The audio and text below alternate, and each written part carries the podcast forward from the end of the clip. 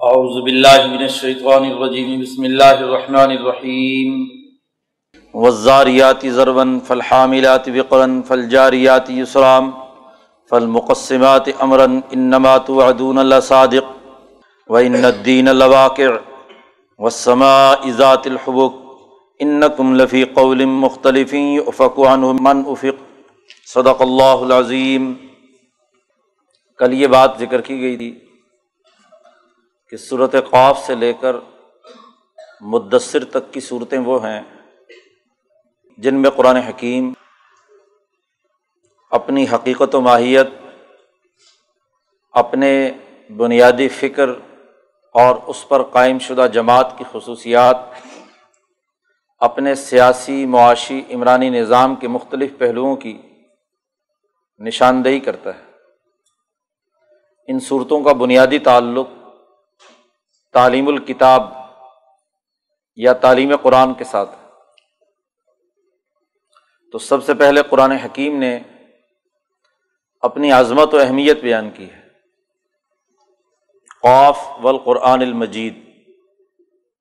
بزرگی اور عظمت واضح کرتے ہوئے نبی اکرم صلی اللہ علیہ وسلم کو یہ حکم دیا گیا تھا کہ فضکر بالقرآن۔ قرآن کے ذریعے سے آپ نصیحت کیجیے ان لوگوں کو جو میں خاف وعید، جو میری وعید اور عذاب سے خوف کھاتے ہیں۔ تو پہلی صورت میں قرآن حکیم کی عظمت و بزرگی اور اس کی اساس پر نصیحت کا حکم دیا گیا تھا۔ اس دوسری صورت میں وہی الہی کی اساس پر قائم جماعت کے مقاصد و اہداف بیان کیے گئے ہیں۔ اور اس جماعت کی قسم اٹھائی ہے جو سوسائٹی میں بہتر نتائج پیدا کرتی ہے۔ قرآن حکیم نے یہاں چند قسمیں اٹھا کر اس حقیقت کی نشاندہی کی ہے کہ قرآن جو پروگرام رکھتا ہے سوسائٹی میں تبدیلی لانے کا، انقلاب پیدا کرنے کا اپنے فکر پر نیا نظام قائم کرنے کا، یہ وعدہ ضرور پورا ہو کر رہے گا۔ اس لیے کہ وہ جماعت جو ان اخلاق و اقدار پر قائم ہے، وہ یہ نتائج پیدا کرنے کے لیے مسلسل جد وجہد اور کوشش کر رہی ہے۔ یہاں قرآن حکیم نے جماعت کی قسم اٹھا کر کہا وزاریات ضرون قسم ہے ان جماعتوں کی جو مخالف طاقتوں کو توڑ پھوڑ کر رکھ دیتی ہیں۔ قرآن حکیم نے یہاں زاریات کا فائل بیان نہیں کیا۔ مفسرین نے کسی جگہ فرشتے، کسی نے ہوائیں، کسی نے کچھ اور۔ قرآن حکیم کا موضوع انسانی سماج ہے۔ یقیناً اس آیت کے مفہوم کلی میں فرشتے اور ہوائیں وغیرہ جنات جو بھی آپ شامل کرنا چاہیں، سب شامل ہیں۔ لیکن جب قرآن کا موضوع انسان ہے تو بات انسانی جماعتوں کی ہے۔ خاص طور پر صحابہ اکرام کی وہ الاظم جماعت، جن کی طاقت و قوت نے انسانی سوسائٹی میں ایک بہت بڑی تبدیلی پیدا کی ہے۔ فرشتے یقیناً بلند و بالا مخلوق لیکن فرشتوں سے زیادہ جامع مخلوق، خاص طور پر وہ جو نبی اکرم صلی اللہ علیہ وسلم کی تربیت یافتہ جماعت ہے، صحابہ کی، وہ بہت اونچی ہے۔ اس لیے قرآن حکیم نے یہاں جماعتوں کی قسم اٹھائی ہے۔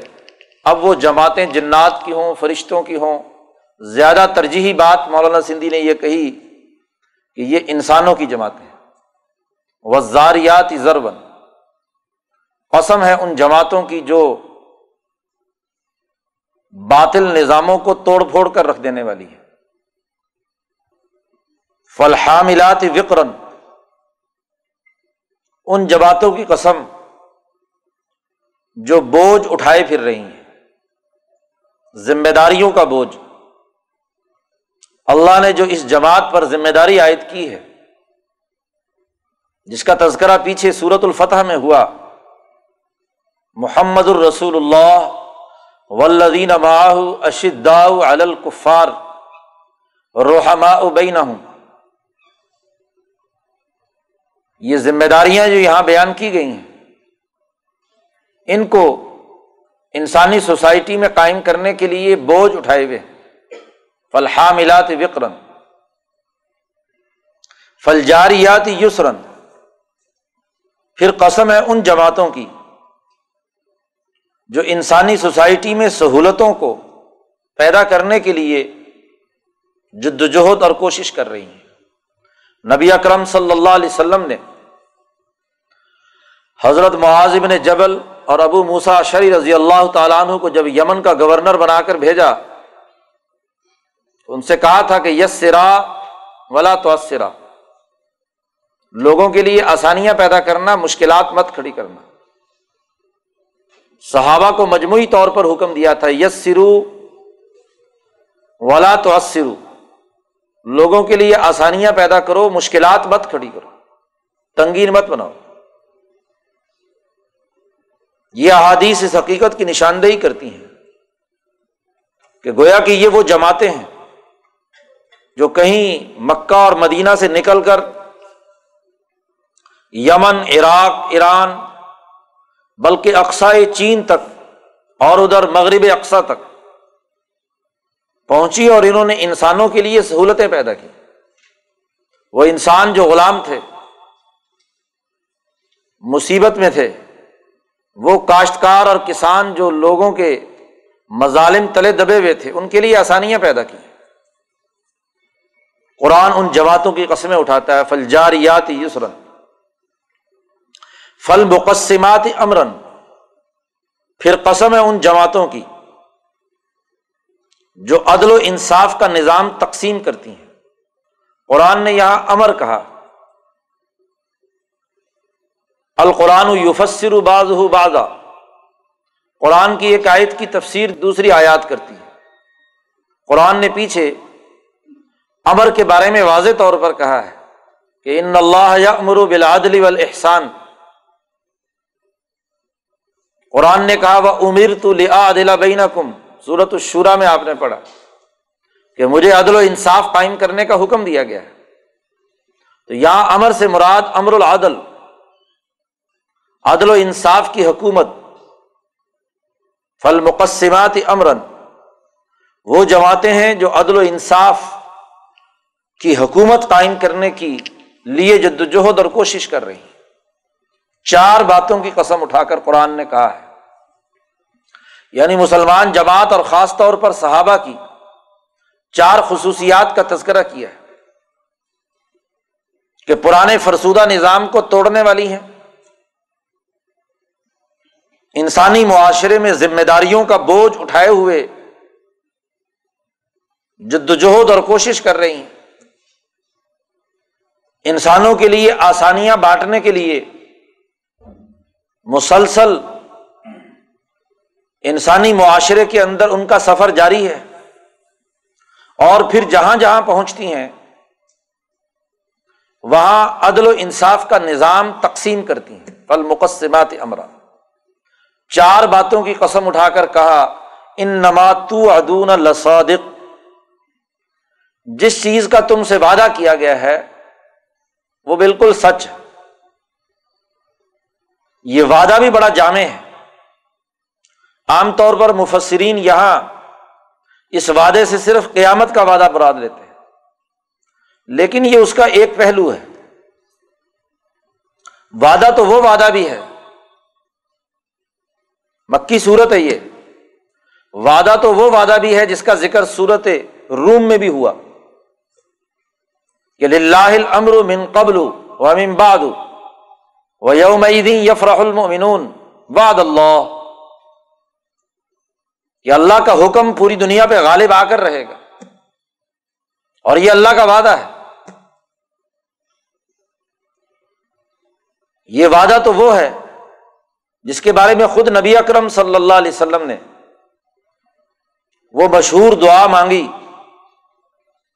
جب آپ نے مکہ فتح کیا اور صفا پہاڑ پر چڑھے کہ الحمد للہ نسر ابدہ وہ حضم الحضاب کل اللہ نے ہم سے وعدہ بھی پورا کیا، تمام جماعتوں کو شکست بھی دی اور ہمیں غلبہ بھی عطا کیا۔ جو وعدہ اللہ نے نبی اکرم صلی اللہ علیہ وسلم سے کیا تھا، وہ پورا ہو کر رہا۔ تو مکہ مکرمہ میں کہا گیا ان نماتو ادون اللہ صادق جو کچھ تم سے وعدہ کیا گیا ہے، وہ ضرور سچ ہوگا۔ اور ایسے ہی ہوا۔ غزبۂ بدر سے لے کر فتح مکہ تک۔ مسلمان جماعت کی کامیابیوں کی ایک سیریز ہے، ایک تفصیلات کا ایک عمل۔ اور اس کے بعد بھی اور وہ ان دین لواقع، اور یہ عدل و انصاف ضرور واقع ہو کر رہے گا۔ اس کو دنیا کی کوئی طاقت روک نہیں سکتی۔ جماعت تیار ہو گئی۔ جو فرسودہ نظاموں کو توڑنے، ذمہ داریوں کا بوجھ اٹھانے، آسانیاں تقسیم کرنے، عدل و انصاف کے غالب کرنے کے لیے کام کرنے والی ہیں۔ تین سو تیرہ کی یہ الاظم صحابہ کی جماعت، اب اس جماعت کی اساس پر وعدہ ضرور پورا ہو کر رہے۔ قرآن حکیم نے پھر آسمان کی قسم کھائی و سما ذات الحبک ان نقم لفی قول مختلف۔ قسم ہے آسمان کی، جو جال کی طرح بنا ہوا ہے۔ نیٹ ورکنگ سسٹم کو کہتے ہیں حبک۔ جیسے مچھلی کا جال ہوتا ہے۔ اس کی قسم ان نقم لفی قول مختلف۔ تم بہت سے مختلف خیالات رکھتے ہو، اقوال رکھتے ہو۔ کوئی کچھ بات کہتا ہے، کوئی کچھ کہتا ہے۔ اختلافی اقوال تمہارے اندر ہے اور ان اختلافات کی نوعیت پیچھے، ایک آیت کے ذمن میں مولانا سندھی نے بتلائی تھی۔ کہ مکہ مکرمہ میں کام کرنے والی جماعتوں کے سیاسی موقف مختلف تھے۔ کوئی کیسر کی طرف رخ کیے ہوئے ہے، کوئی کسرا کی طرف رخ کیے ہوئے ظلم و ستم کے مختلف دائرے پوری سوسائٹی پر مسلط۔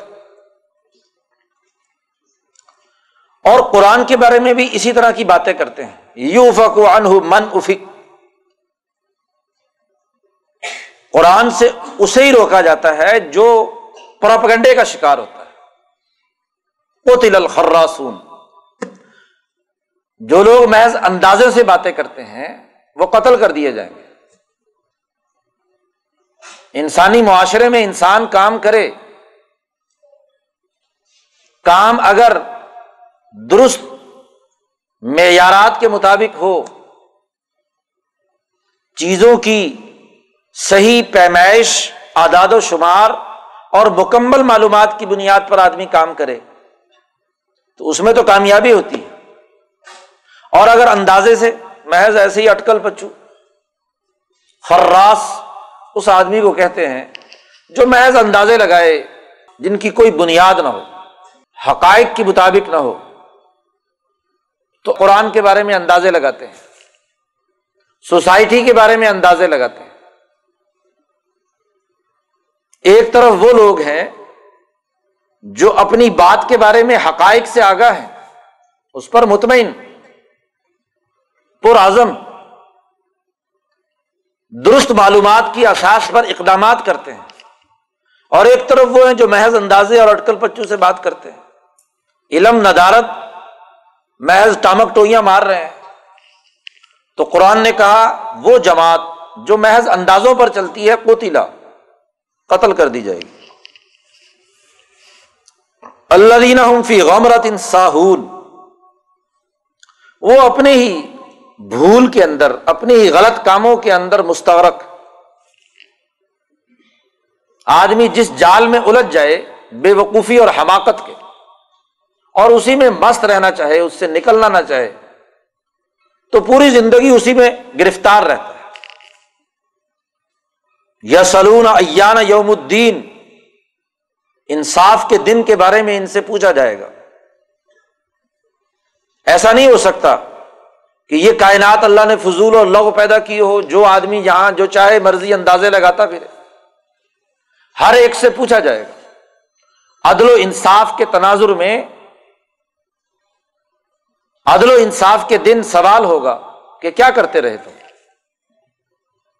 حقائق کو چھوڑ کر، درست معلومات کو چھوڑ کر محض اندازوں میں زندگی گزارتے رہے۔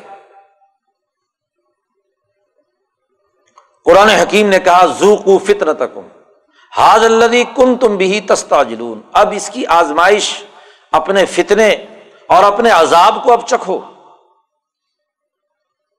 دنیا میں تو بہت تیزی سے تم کہتے تھے کہ لے آؤ جو عذاب لانا ہے، اب یہ عذاب چکھو۔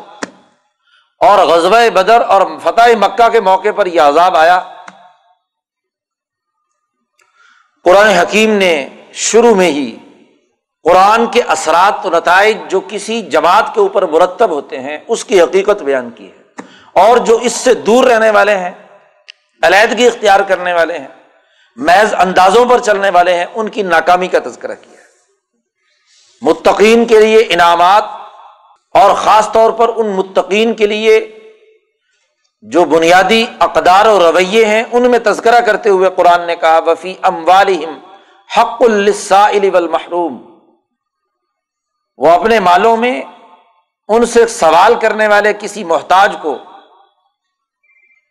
یا جو معیشت سے محروم ہے، اسے اپنے مالوں میں سے خرچ کے لیے دیتے ہیں، بلکہ حق سمجھتے ہیں، حق ایک ہوتا ہے بھیک کے طور پر دے دینا، حقیر سمجھ کر۔ اور ایک یہ کہ ان غریبوں، سوالات کرنے والے محتاجوں کا حق سمجھنا اپنے مال میں۔ کہ یہ ان کا حق ہے، حصہ ہے۔ حق اور چیز ہوتی ہے اور محض بھیک کے طور پر کسی کو دے دینا، یہ اور بات ہوتی ہے۔ قرآن نے اس کی کامیابی کا ذکر کیا اس جماعت کا۔ اور پھر اسی پر انسانی تاریخ کی کامیاب جماعتوں کا تذکرہ کرتے ہوئے قرآن نے کہا حل عطا کا حدیث ضعیف ابراہیم المکرمین؟ اے محمد صلی اللہ علیہ وسلم،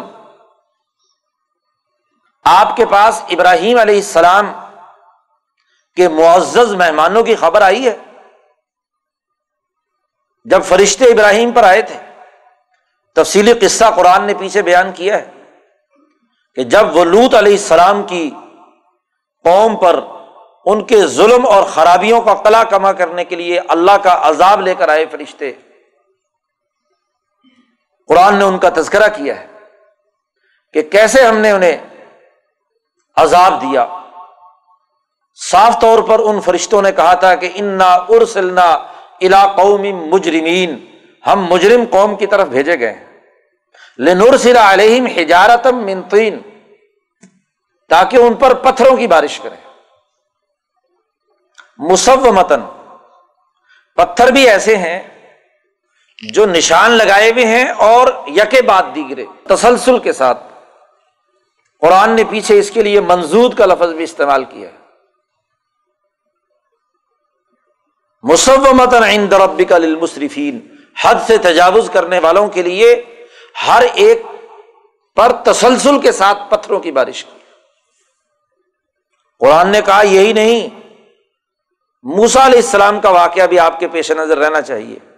وفی موسا الا فراؤن ابی سلطان مبین۔ موسا کو بھی ہم نے فرعون کی طرف بھیجا تھا، واضح دلائل دے کر اس نے بھی مذاق اڑایا تھا۔ قال ساحر او مجنون۔ موسا کو کہا، یہ جادوگر ہے یا مجنون ہے؟ یہ عدل و انصاف کی باتیں کرتا ہے، ایک خدا کی باتیں کرتا ہے، یا تو دماغ میں کوئی مسئلہ ہے یا جادوگر؟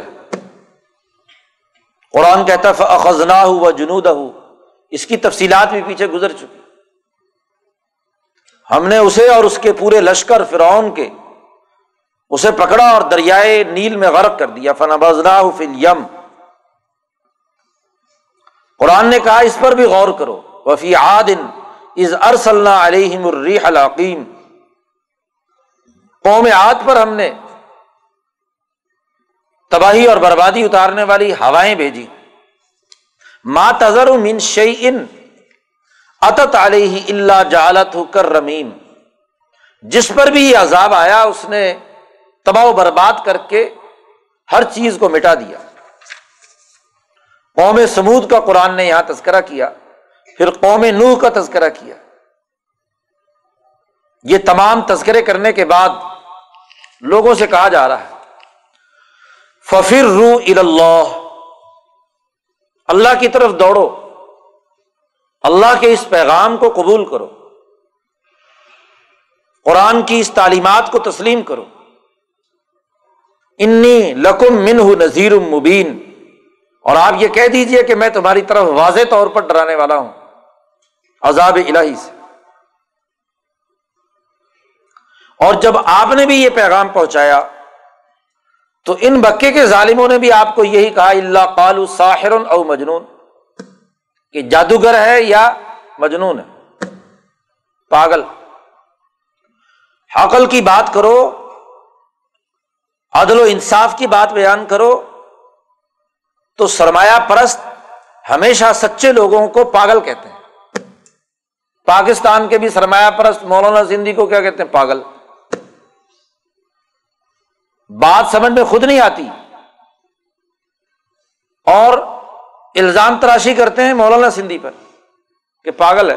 دیکھو جی اس دور میں عدل کی بات کرتے ہیں، انقلاب کی بات کرتے ہیں۔ تو یہ فتوا تو موسا علیہ السلام پر لگایا اس دور کے مذہبی لوگوں نے۔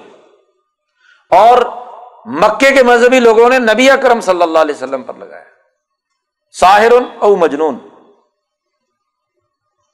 قرآن نے کہا اصل بات یہ نہیں ہے۔ اصل یہ ہے کہ بل ہم قوم تعاون یہ سرکش قوم ہے۔ یہ سامراج کے زیر اثر یہ فتوا لگانے والے خود سامراجی ہیں۔ بل ہم قوم تعاون ظلم و ستم کو قائم کرنے والے ہیں یہ لوگ۔ خرابی ان کے اندر فتح اللہ عنہم۔ آپ پر یہ جو جھوٹے الزام لگاتے ہیں کبھی مجنون کہتے ہیں، کبھی پاگل کہتے ہیں، کبھی شاعر کہتے ہیں۔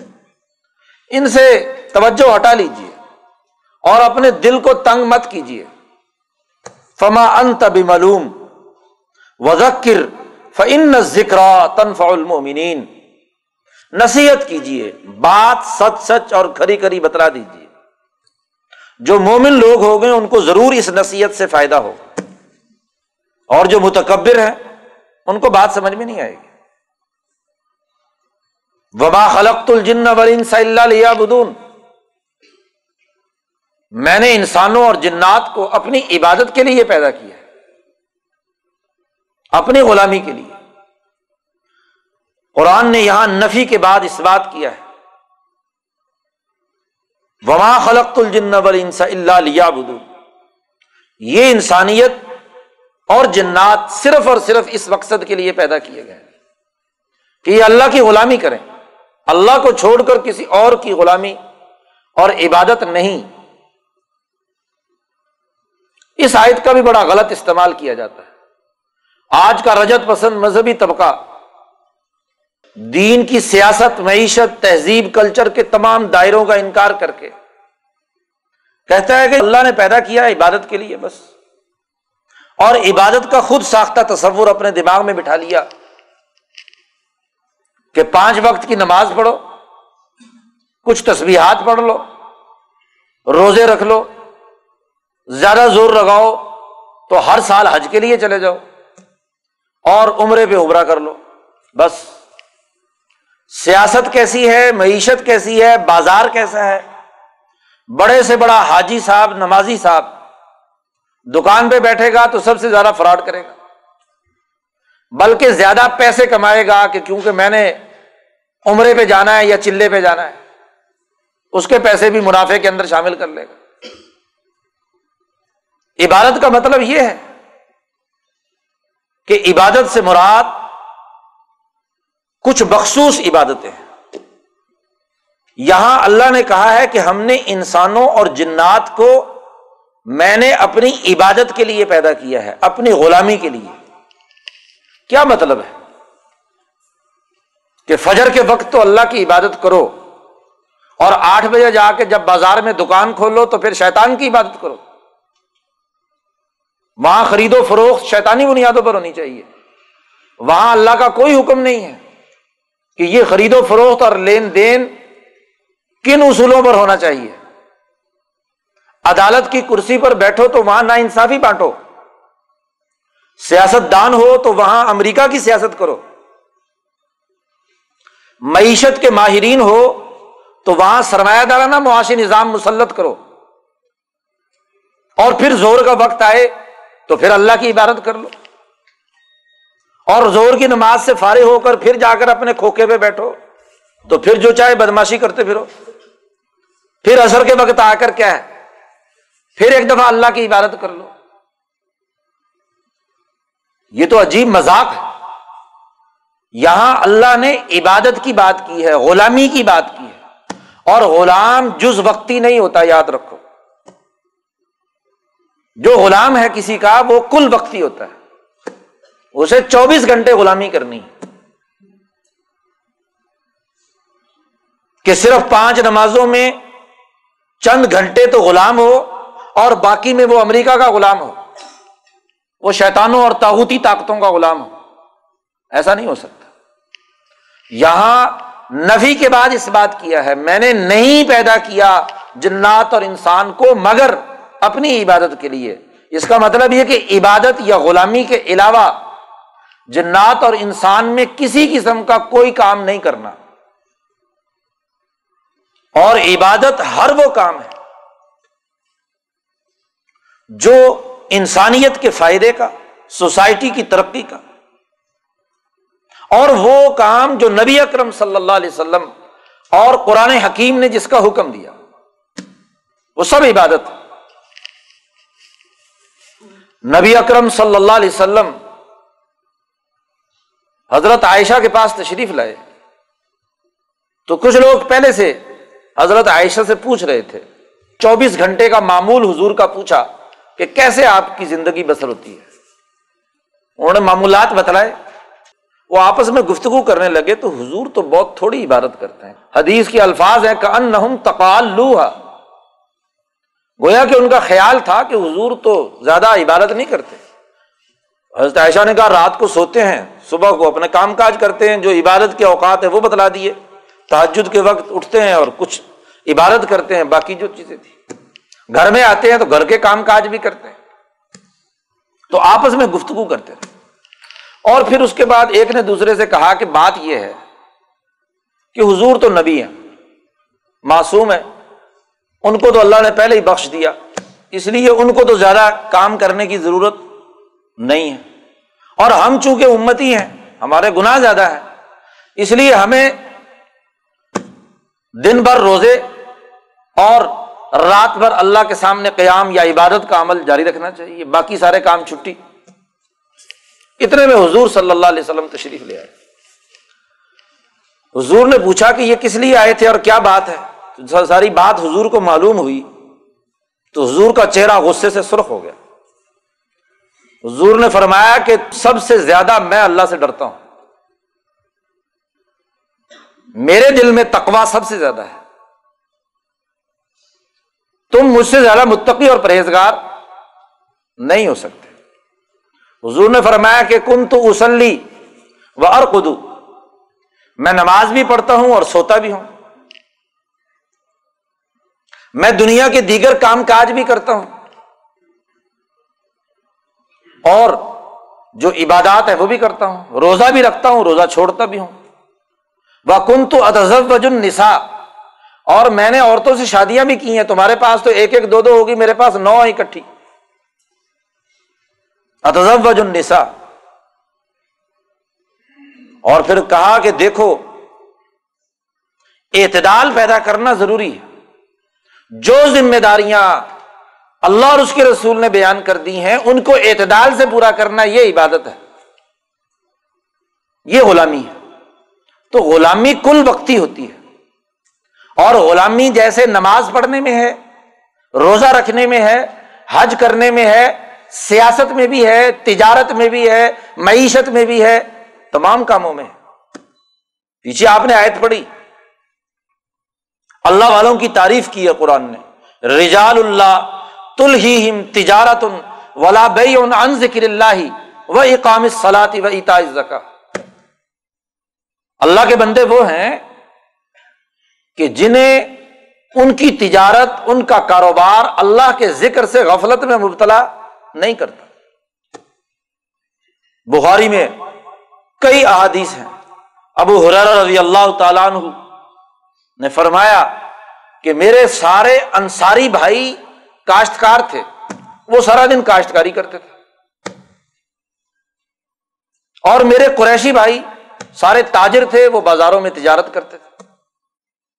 ابو حریرا اور دو چار پانچ آدمی اصحاب صفا کے، وہ ہر وقت حضور کے پاس رہتے تھے۔ اب صحابہ کی اکثریت جو کام کر رہی ہے، وہ غلامی نہیں تھی۔ وہ دنیا داری تھی۔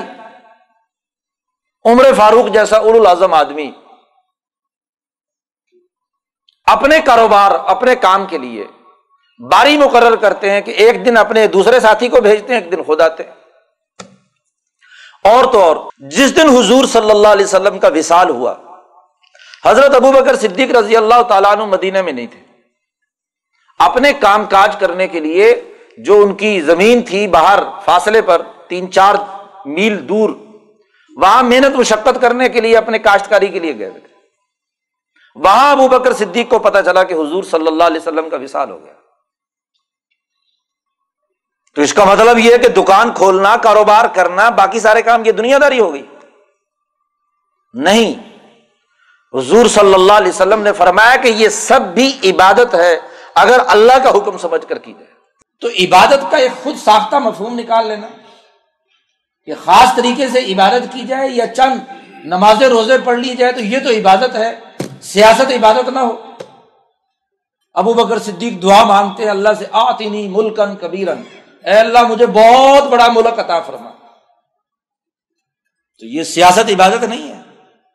عبادت کی دعا مانگ رہے ہیں یا دنیا داری کی دعا مانگ رہے ہیں؟ سیاست دنیا داری ہوگی۔ تو یاد رکھو، عبادت میں معیار انبیاء، صحابہ،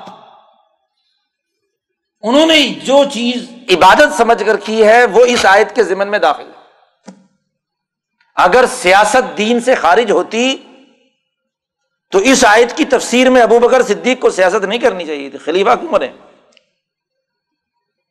اگر کاروبار اور معیشت اپنی معاشی زندگی کی جدوجہد وہ عبادت میں شامل نہ ہوتی، تو اس آیت کے ضمن یا اس کی تشریح میں کوئی صحابی بھی کوئی کاروبار نہ کرتا، بس ہر وقت مسجد نبی میں پڑے رہتے پڑھنے، پڑھانے کے لیے اور کوئی اور دوسرے کاموں کے لیے۔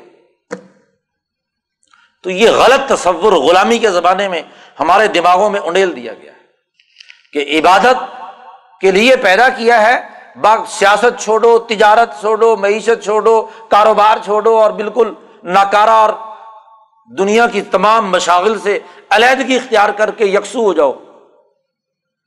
بھائی، تعلیم و تربیت کے لیے کچھ وقت کے لیے تو چھوڑا جا سکتا ہے، چھوڑنا چاہیے بھی۔ سال میں اللہ نے کہا، گیارہ مہینے کام کرو، ایک مہینہ رمضان کا، اس میں یکسوئی کے ساتھ عبادت کرو۔ نبی اکرم صلی اللہ علیہ وسلم نے بھی غار ہرا میں چھ مہینے خلوت اختیار کی تربیت کے لیے۔ اور جب اس خلوت کا نتیجہ وہی الہی کے نزول کی شکل میں نکلا تو حضور نے وہ خلوت چھوڑ دی۔ ایک ڈاکٹر بھی خلوت اختیار کرتا ہے۔ جب اس کا آخری امتحان ہوتا ہے تو ساری دنیا سے قطع تعلق، کمرہ بند، ساری رات چائے پیتے ہیں اور کام میں لگے رہتے ہیں وہ، کیونکہ اسے ڈگری لینی ہے۔ اس وقت کوئی شادی ہو، کوئی معاملہ ہو، کوئی اور دھندا ہو، سب چھٹی، کسی سے ملنا جلنا نہیں۔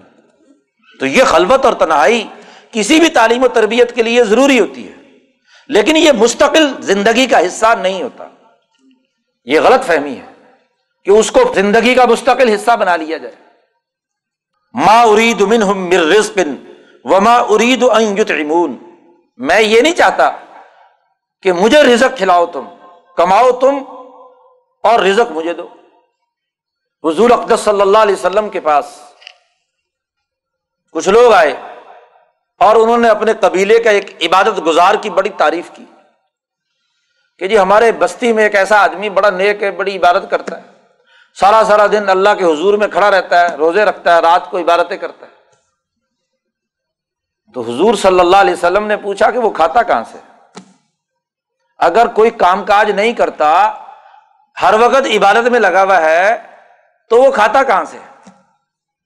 انہوں نے کہا جی کہ اس کے کھانے کا بندوبست ہم کر دیتے ہیں۔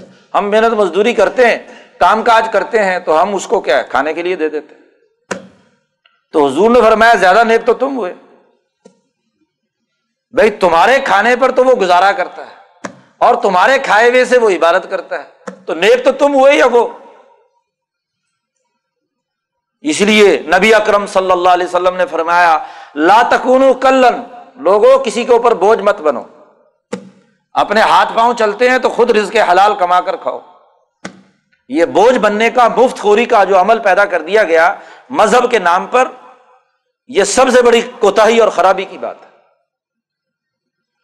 حضور اقدس صلی اللہ علیہ وسلم واز فرما رہے ہیں۔ مسجد نبوی ہے، صحابہ کی جماعت بیٹھی ہوئی۔ ایک نوجوان کندھے پہ رسا لیے ہوئے کوہڑا لیے ہوئے، بھاگا جا رہا ہے جنگل میں لکڑیاں کاٹنے کے لیے۔ تو آخر میں ایک آدمی بیٹھا ہوا ہے۔ اس نے اپنے دوسرے ساتھی سے کہا کہ دیکھو یہ کتنا محروم ہے نوجوان، کہ حضور کا باز ہو رہا ہے۔ حضور نصیحت فرما رہے ہیں۔ اور یہ محنت مزدوری کے لیے بھاگا جا رہا ہے۔ کتنا محروم آدمی ہے۔ آپ بتلائیں کہ امام الانبیاء محمد مصطفیٰ صلی اللہ علیہ وسلم کا باز ہو رہا ہو۔ اور کوئی آدمی چھوڑ کے جا رہا ہے۔ حضور نے اس کی بات سن لی۔ حضور نے اسے کہا، ذرا دوبارہ بتلاؤ۔ کھڑے ہو کر مجمے کو بھی کہ تم نے کیا بات کہی اس نوجوان کے بارے۔ اس نے کہا، میں نے یہ کچھ کہا ہے۔ اور اگر ایک تناظر میں دیکھا جائے تو بات کسی درجے میں صحیح۔ لیکن حضور نے فرمایا، دیکھو، اگر یہ نوجوان اپنی بیوی، بچوں اپنی بوڑھی والدہ اور اپنے گھر والوں کے لیے رزق کی تلاش میں نکلا ہے کہ حلال رزق کمائے، جنگل سے لکڑیاں کاٹ کر لا کر فروخت کرے اور اس پیسے سے اپنے گھر والوں کی جو فرائض اس کے ذمے ہیں، ان کی ادائیگی کے لیے نکلا ہے۔ تو یاد رکھو، یہ ایسے ہی فی سبیل اللہ جیسے تم فی سبیل اللہ بیٹھو کوئی فرق نہیں تمہارے اور اس میں۔ اور اگر یہ محض دنیا کمانے کے لیے رزق موجود ہے اس کے پاس۔ حوث ہے کہ اور زیادہ دولت آنی چاہیے۔ محض دنیا کمانے کے لیے نکلا ہے تو پھر وہ فی سبیل شیطان ہے اور تم فی سبیل اللہ۔ تو بات تو کام کرنے کی نوعیت کی ہے۔ کیسے کیا گیا؟ اللہ کا حکم سمجھ کر، اللہ کی رضا سمجھ کر کام کیا گیا۔ تو یہ بھی عبادت ہے۔ یہ عبادت کے دائرے سے الگ نہیں۔ قرآن حکیم نے یہ اہمیت بیان کر کے کہا فن لذین ظلم ضنوبم مسلا جنوبی اصحاب فلاح جلون قوم موسا قوم نو وغیرہ وغیرہ، ان کا تذکرہ کرنے کے بعد قرآن نے کہا کہ آج مکے کے ظالموں کے ساتھ بھی ویسا ہی ہوگا۔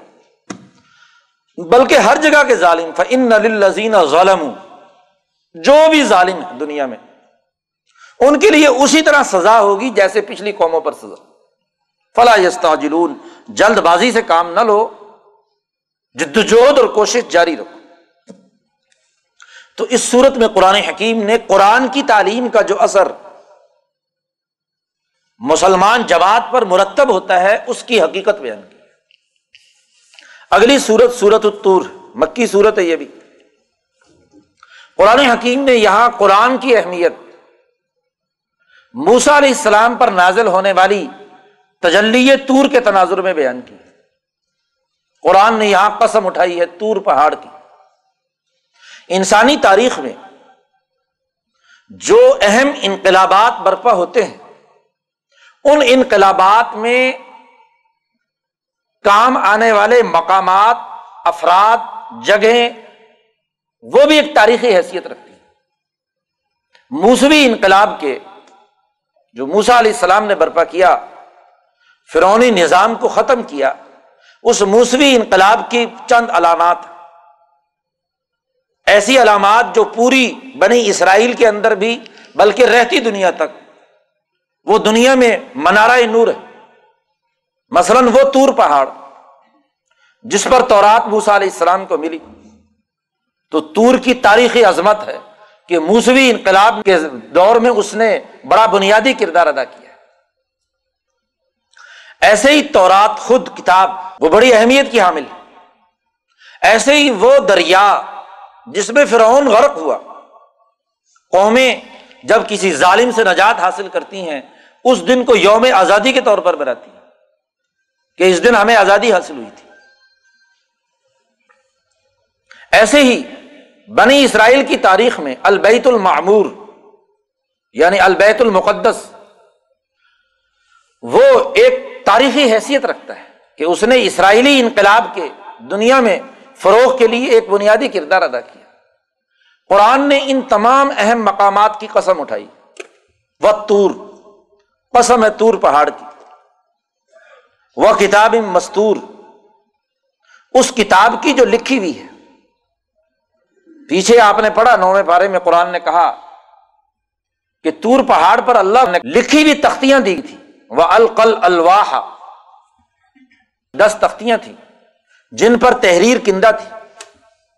مصری تہذیب میں ہمیشہ جو اہم قوانین اور ضابطے ہوتے تھے، انہیں پتھر کی تختیوں پر کندہ کیا کرتے آج جتنے بھی فرائن مصر کے مقبرے ملے، ان مقبروں میں اس دور کی تمام تاریخ اس دور کے فرائنہ کے قوانین اور ضوابط، وہ لکھی ہوئی تختیوں پر ایک ایک فرعون کے مقبرے میں تین تین سو، چار چار سو تختیاں ملی ہیں، جو اس دور کی تاریخ اور اس دور کے قوانین اور ضوابط کو محفوظ کیے ہوئے ہیں۔ تو موسا علیہ السلام کو بھی، جو تورات اللہ نے دی، وہ بھی لکھی ہوئی تختیاں تھیں۔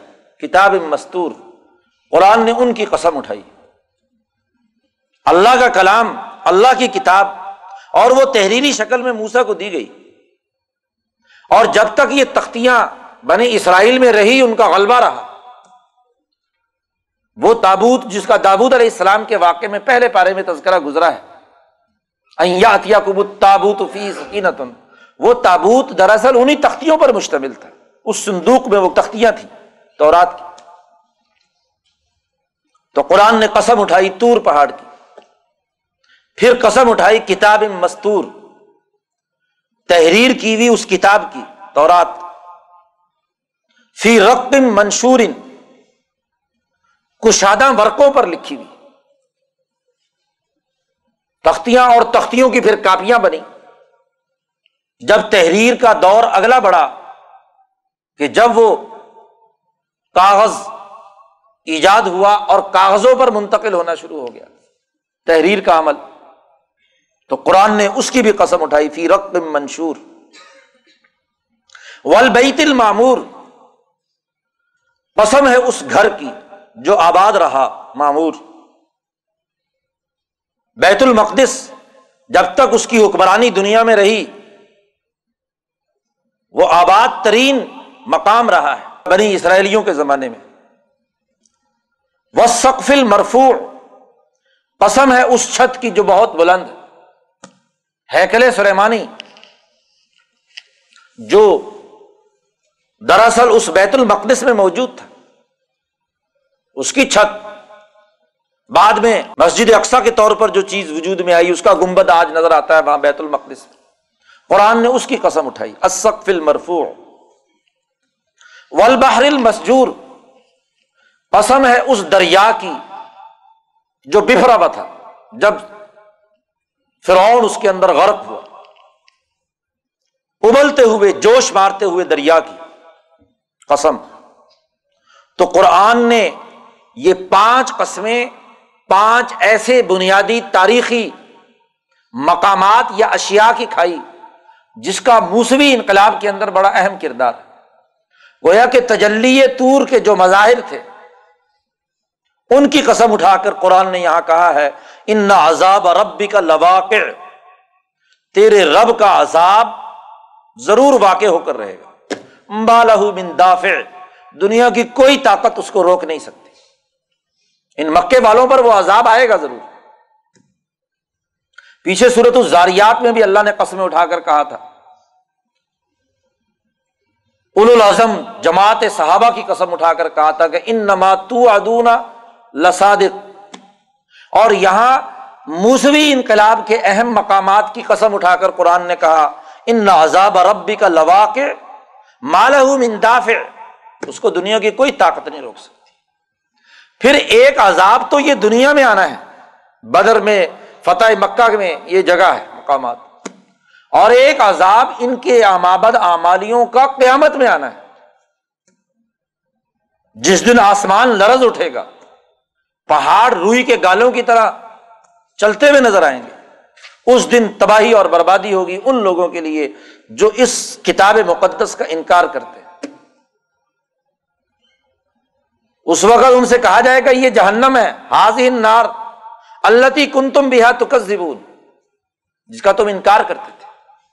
بلکہ یہی نہیں، یہ قبر موت کے بعد وہ کلیب بدر جہاں ستر بڑے بڑے سردار قتل کر کے ڈالے گئے۔ وہ بھی جہنم کے گڑوں میں سے ایک گڑا ہے۔ قبر کافر اور ظالموں کے لیے جہنم کے گڑوں میں سے ایک گڑا ہے۔ حاضر نار اللہ کن تم بھی غزبۂ بدر میں جب یہ ستر بڑے بڑے سرداروں کی لاشیں بالوں سے پکڑ کر گسیٹ کر لا کر اس کنویں میں ڈال دی گئی، تو حضور نے دوسرے دن جب واپسی کا سفر اختیار کیا، تو جس جگہ پر آپ کا قیام تھا، مدینے کا رخ جس طرف تھا، اس سے ہٹ کر آپ دوسری طرف چلنے لگے۔ صحابہ نے سمجھا کہ شاید پیدل چلنے لگے، کہ شاید حضور کو کوئی قضائے حاجت ہے یا علیحدگی میں جانا چاہتے ہیں۔ لیکن تھوڑا سا چلے اور اس کنویں کے کنارے جا کر کھڑے ہو گئے۔ اور وہاں پکارنا شروع کیا، او ابو جہل او اتبا او شیبا او فلاں او فلاں۔ تم سے جو میں نے وعدہ کیا تھا پورا ہوا کہ نہیں؟ تو حضرت عمر نے فرمایا کہ حضور یہ تو کیا ہے، مردہ ہے۔ ان کو آپ کی بات کیسے سمجھ میں آئے گی یہ تو مر گئے۔ حضور نے فرمایا کہ یہ تم سے زیادہ اچھے طریقے سے سنتے ہیں۔ تمہیں اتنی بات میری سنائی نہیں دیتی جتنی ان کو بات سنائی دے رہی۔ تم ان سے زیادہ سننے والے نہیں ہو۔ تو یہ وہی تو قرآن نے کہا حاض ہی نار التی کن تم بھی ہاتھ اور یہ وہی سوال ہے جو یہاں بھی قرآن نے کیا۔ افس سحر حاضہ کیا یہ جادو ہے؟ تم کہتے تھے یہ قرآن جادو ہے۔ اب بتلاؤ کہ یہ جادو تھا۔ جادو جو ہے وہ اس طرح نظر آتا ہے۔ وہ تو صرف نظر بندی کرتا ہے۔ افسر حاضہ ام ان تم لا تم سرون کیا تم دیکھتے نہیں تھے؟ اب اس لوہا، اس میں داخل ہو جاؤ۔ فصبرو او لا تصویرو صبر کرو یا نہ کرو؟ سوا علیکم۔ ان نما تجزو نما کن تم تعملون۔ جو تم نے کرتوت کیے ہیں، عمل کیے ہیں، اس کا بدلہ یہی ملے گا تم قرآن نے انعام یافتہ متقین کی جماعت کے انعامات کا تذکرہ کیا ہے۔ اور تفصیلات بیان کر کے جو جنت میں جو کچھ انہیں ملنا ہے، اس کی تمام تفصیلات بیان کر کے کہا کہ جنتی لوگ کہیں گے، فمن اللہ علینا و وقانا عذاب السموم۔ اللہ نے ہم پر بڑا احسان کیا اور ہمیں بھڑکتی ہوئی آگ اور اس کی گرمی اور تبش کے عذاب سے بچایا۔ یہاں بھی قرآن نے کہا کہ فذکر، آپ اس قرآن کی نصیحت کیجیے لوگوں کو۔ اور آپ نہ تو کاہن ہیں، نہ مجنون۔ نہ شاعر ہیں، نہ ساحر۔ بلکہ اصل میں بات یہ ہے کہ یہ سرکش قوم ہے تاحوتی قوم۔ تاحوت کی تعریف کئی دفعہ پیچھے کر چکا ہوں۔ کہ کوئی قوم نسل ملک، کسی دوسری قوم نسل ملک کو غلام بنا لے، اس کی آزادی سلب کر لے۔ اور سرکشی کرتے ہوئے خدا کا انکار کر دے، خدا کی مخلوق پر ظلم و ستم کرے۔ قرآن حکیم نے کہا کہ یہ ان کی سزا یہی ہے۔ اس کی سزا کی تفصیلات بیان کرتے ہوئے قرآن نے نبی اکرم صلی اللہ علیہ وسلم سے کہا زر ہوں ان کو چھوڑیے۔ حتیٰ یولاکو یہاں تک کہ اس دن میں یہ پہنچے جس میں یہ بے ہوش کر دیے جائیں گے۔ اس وقت کوئی فائدہ نہیں ہوگا۔ اور یہاں بھی قرآن نے وہی جملہ دہرایا جو پیچھے کہ ان لذین ظالم عذابن دون ظالم ظالموں کو ضرور عذاب ملے گا۔ ضرور ہی سزا کے مستحق بنیں گے۔ اور نبی اکرم صلی اللہ علیہ وسلم سے کہا جا رہا وسبر آپ صبر و استقامت کے ساتھ کام کرتے رہیے۔ لحکم ربی کا اپنے رب کے حکم کے لیے، اس کے غلبے کے لیے کام کرتے رہیے۔ اور گھبرانے کی بات نہیں۔ فن کا بھی آ اے محمد صلی اللہ علیہ وسلم، آپ ہماری آنکھوں کے سامنے ہیں۔ ہم آپ کی مکمل نگرانی کر رہے ہیں، آپ کو دنیا کی کوئی طاقت، کوئی نقصان نہیں پہنچا سکتی۔ جب آپ اللہ کے لیے کام کر رہے ہیں، تو اللہ ہی آپ کی حفاظت کرے گا۔ وہ سب بحمد ربک ہی نہ تقوم۔ جب بھی اللہ کے سامنے کھڑے ہو، تو اس کی تصویر و تحمید بیان کرو۔ تو تجلی تور کے تناظر میں، قرآن نے تجلی رب محمد کی وضاحت کس صورت میں کی ہے؟ اگلی صورت صورت النجم۔ اس صورت میں قرآن حکیم نے خود تجلی رب محمد کی وضاحت کی ہے کہ یہ تجلی نبی کرم صلی اللہ علیہ وسلم پر کیسے نازل ہوئی۔ اور اس تجلی نے آ کر دنیا میں، اس قرآن نے آ کر دنیا میں کیا نتیجہ پیدا کیا۔ قرآن نے یہاں بھی قسم اٹھائی۔ ون نجمی ازا ہوا۔ ما ذلہ صاحب کم وما غوا۔ قسم ہے اس ستارے کی جب وہ ٹوٹ جائے۔ حضور اقدس صلی اللہ علیہ وسلم کی دنیا میں آمد سے پہلے، خاص طور پر مکے والوں کے اندر، ستارے کی پرستش یا فلکیاتی علم نجوم کے نظام کے ساتھ بڑی گہری وابستگی تھی۔ ستاروں کو پوچھتے تھے۔ فوری طور پر کاہن سے جا کر کے جی ستارہ دیکھ کر بتاؤ کہ ہمیں سفر کرنا چاہیے، نہیں کرنا چاہیے۔ تو علم نجوم کے گہرے اثرات تھے، آپ صلی اللہ علیہ وسلم کی آمد سے پہلے۔ لیکن جیسے ہی حضور صلی اللہ علیہ وسلم کی ولادت مبارکہ ہوئی اور پھر بےست ہوئی، تو آپ کی آمد سے ہی وہ علم نجوم کا پورا تانا بانا ٹوٹ پھوٹ کر تباہ و برباد ہو گیا۔ خاص طور پر جب وہی الہی نازل ہوئی کہ جنات پریشان تھے کہ دنیا میں کیا نیا واقعہ ہوا ہے، جس نے یہ ہمارا علم نجوم کا پورا نظام درم برم کر کے رکھ دیا۔ تبھی وہ حضور تک پہنچے۔ تو جب پہلی وہی نازل ہوئی، تو اب پچھلے تمام مظاہر قدرت کے نظام غیر مؤثر ہو گئے۔ اب قرآن کی تجلی دنیا میں نتیجہ پیدا کرے گی۔ اس کی ویسے تو لمبی چوڑی تفصیلات ہے امام شاہ ولی اللہ نے اس پر بڑی عمدہ گفتگو کی ہے۔ لیکن وہ فلسفے کی اور مشکل باتیں ہیں، پھر کبھی سے یہاں تو قرآن نے صرف اتنی بات کہی ہے کہ ون نجم ازا ہوا کہ یہ علم نجوم کا پورا کا پورا نظام، آپ کے آمد، تجلی رب محمد کے دنیا میں نازل ہونے کے نتیجے میں ٹوٹ پھوٹ گیا۔ قرآن نے اس علم نجوم کے ٹوٹتے ہوئے منظر کی قسم اٹھائی۔ وہ نجمی ازا ہوا قسم ہے اس ستارے کی جب وہ ٹوٹ گیا۔ ماض اللہ صاحب کم مما غوا. تمہارا ساتھی یعنی رسول اللہ صلی اللہ علیہ وسلم، مکے والوں کو کہا جا رہا ہے کہ تمہارا ساتھی ماں ذلہ گمراہ نہیں ہوا اور نہ ہی ان کی عقل پر کوئی اثر ہوا ہے.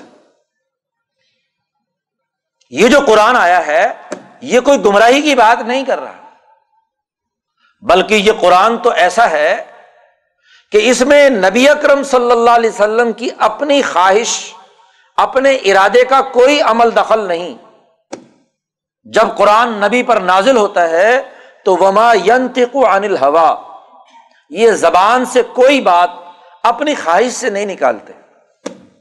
جو بھی کچھ ان کی زبان سے نکلتا ہے، ان ہوا اللہ وہ یو ہا وہ صرف اور صرف اور صرف وہی ہوتی ہے جس کی وہی ان پر کی گئی۔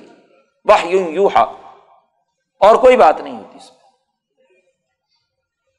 علامہ شدید القوا۔ ان کو تعلیم دی ہے طاقتور، بہت طاقتور، شدید القوا۔ زو مرا فستوا وہ بالافق اعلی افق اعلیٰ پر نظر آنے والا وہ طاقتور، جبریل امین۔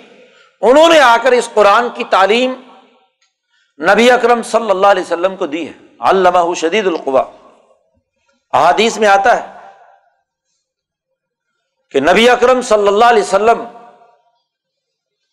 غار ہیرا سے مکہ مکرمہ کی طرف جا رہے ہیں۔ آسمان پر دیکھا، آواز آئی پہلے تو پھڑ پھڑاہٹ کی۔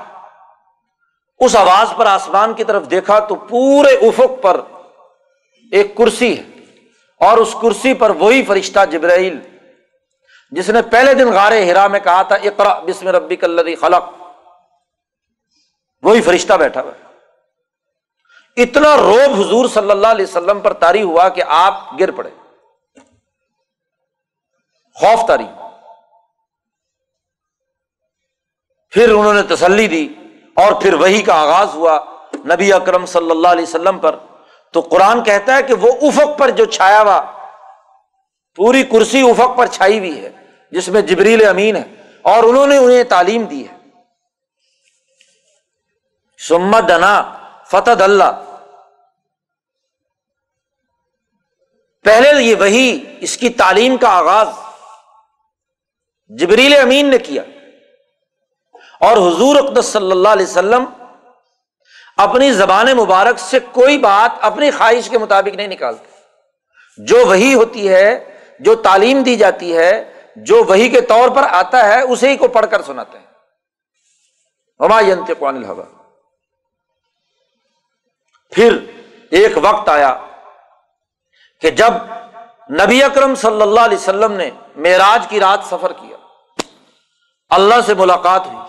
اس میں اس کا قرآن نے یہاں پر تذکرہ کیا ہے سم دنا فتح اللہ پھر قریب ہوا اور وہ تدلی، وہ تجلی، وہ روشنی، وہ انوارات، وہ احکامات جو اللہ نے دیے تھے وہ نبی اکرم صلی اللہ علیہ وسلم پر آئے۔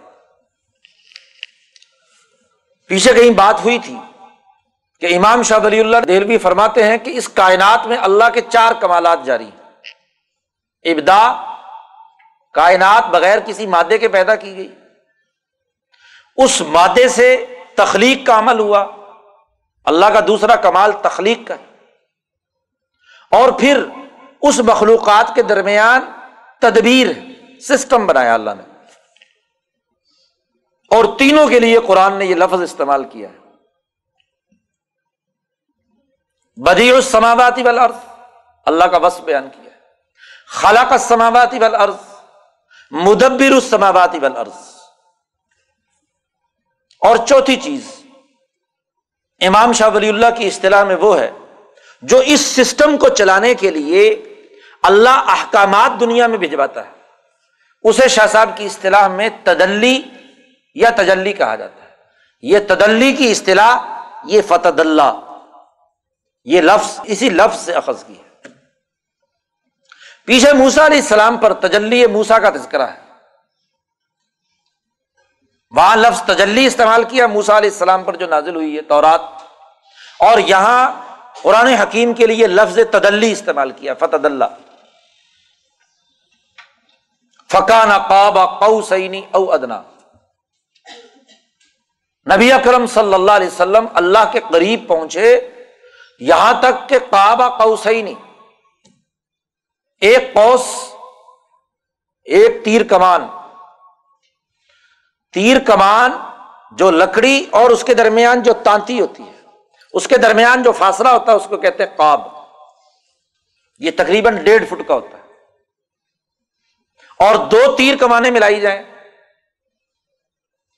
تو تقریباً تین فٹ کا فاصلہ، ڈیڑھ اور ڈیڑھ تین۔ تو قرآن کہتا فکانا کعبہ کو صحیح نہیں عام طور پر اربوں میں فاصلوں کی پیمائش کے لیے جب تیر اندازی کا عمل ہوتا تھا، تو یہ تیر کمان سے ہی کیا ہے؟ پیمائش کیا کرتے تھے۔ تو کعبہ کو صحیح نہیں دو کمانوں کے باہم ملنے کا جو فاصلہ ہے اتنا قریب او ادنا یا اس سے بھی زیادہ قریب۔ فوہا الا ابد ہی ما اوہا وہی کی اپنے بندے کی طرف جس چیز کی وہی کی۔ اب اللہ جانے اور بندہ جانے کہ کیا اس نے وہی کی اور کیا انہوں نے وہی قبول کی۔ وہ نبی ہی اس کیفیت کا ادراک کر سکتا ہے، غیر نبی کو اس کا پتہ نہیں چل سکتا۔ ماں کزب الفعاد مارا آ لیکن یہ حقیقت ہے کہ جو کچھ رسول اللہ صلی اللہ علیہ وسلم نے دیکھا، اس کو جھٹلایا نہیں جا سکتا۔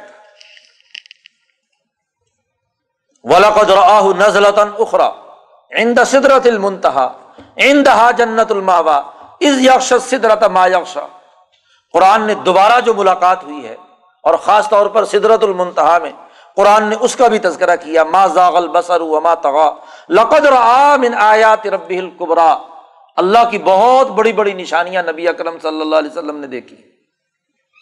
یہ مشاہدہ ہے۔ امام شاہ ولی اللہ دہلوی اس پورے وہی الہی کی کیفیت کا خلاصہ بیان کرتے ہیں کہ جو وہی الہی ہے، یہ نبی اکرم صلی اللہ علیہ وسلم کی ذات اقدس کے لیے ایسا ہی تبھی معاملہ ہے۔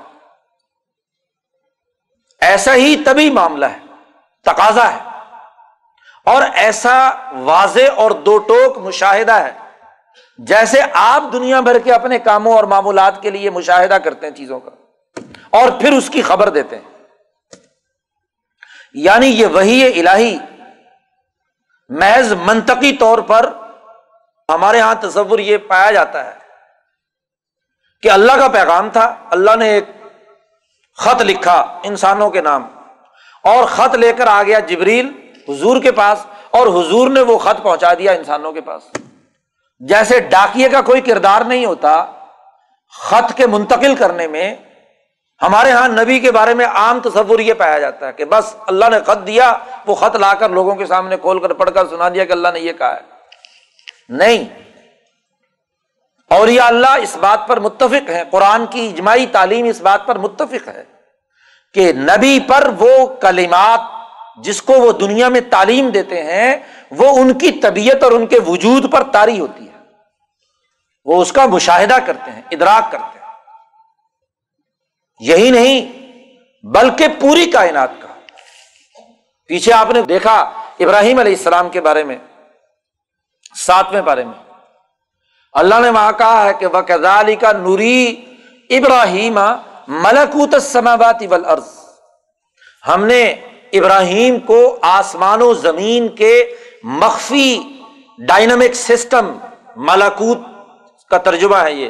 ملاکوت یعنی مخفی ڈائنمک سسٹم جو ہے، اس کا مشاہدہ کرا دیا۔ تو پوری کائنات کا مشاہدہ اگر ابراہیم کو ہوا ہے جبکہ ان کی معراج کا تو کوئی ذکر بھی نہیں ہے۔ اور حضور صلی اللہ علیہ وسلم معراج میں ساتوں آسمان اور آسمانوں سے بھی اوپر سدرت المنتہا اور اس سے بھی اوپر اور اس کا تذکرہ قرآن نے کیا پکانا کعبہ قوسینی او ادنا تو آپ کا مشاہدہ کتنا وسیع اور عمیق ہے۔ تو اس مشاہدے کی اساس پر اور یہ مشاہدہ محض باہر کھڑے ہوئے تماشائی کا مشاہدہ نہیں ہے۔ بلکہ جن چیزوں کا مشاہدہ کیا وہ آپ کے وجود پر تاری بھی ہوئی یہ تمام احکامات تاری بھی اور یاد رکھو جو سچے اولیاء اللہ، علماء ربانی وہ احکام خدا بندی محض نقلچی نہیں ہوتے کہ نقل کر کے آگے بیان کرتے۔ امام شاہ ولی اللہ فرماتے ہیں کہ میں نے اپنی کتاب میں کوئی بات ایسی تحریر نہیں کی جو خود میرے طبی طور پر تجربے میں نہیں آئی۔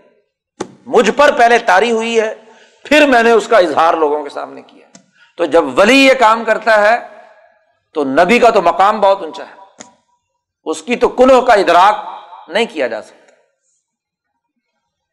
تو قرآن نے اس صورت میں تجلی رب محمد کی حقیقت واضح کی ہے، قرآن حکیم کی کہ قرآن اصل میں پیغام کیا ہے۔ پھر قرآن حکیم نے بتلایا کہ یہ تو حقیقت ہے، یہ تو مشاہدہ ہے۔ یہ تو نبی اکرم صلی اللہ علیہ وسلم کے وجود پر تاری ایک باقاعدہ تدلی ہے۔ اور تم کیا کام کرتے ہو؟ قرآن کہتا ہے، ان ہی اللہ اسما ان سمئی تمہا ان تم و آبا کم ماں انضر اللہ بحام سلطان۔ تم جن خداؤں کی عبادت کی بات کرتے ہو، یہ صرف نام ہے۔ ان ناموں کے پیچھے مسمہ کی حقیقت کچھ نہیں ہے۔ ایک پتھر کے بے جان بت کو تم خدا کہتے ہو، حالانکہ وہ اپنے وجود سے مکھی بھی نہیں اڑا سکتا۔ تو خالی نام ہے۔ اصل بات یہ ہے کہ تم اتباع کر رہے ہو گمانات کی۔ محض اندازے، محض گمان۔ اور وما تحبل انفس۔ اور جو تمہارے دلوں میں خواہشات ہے خواہش اور چیز ہوتی ہے اور حقیقت اور چیز ہوتی ہے۔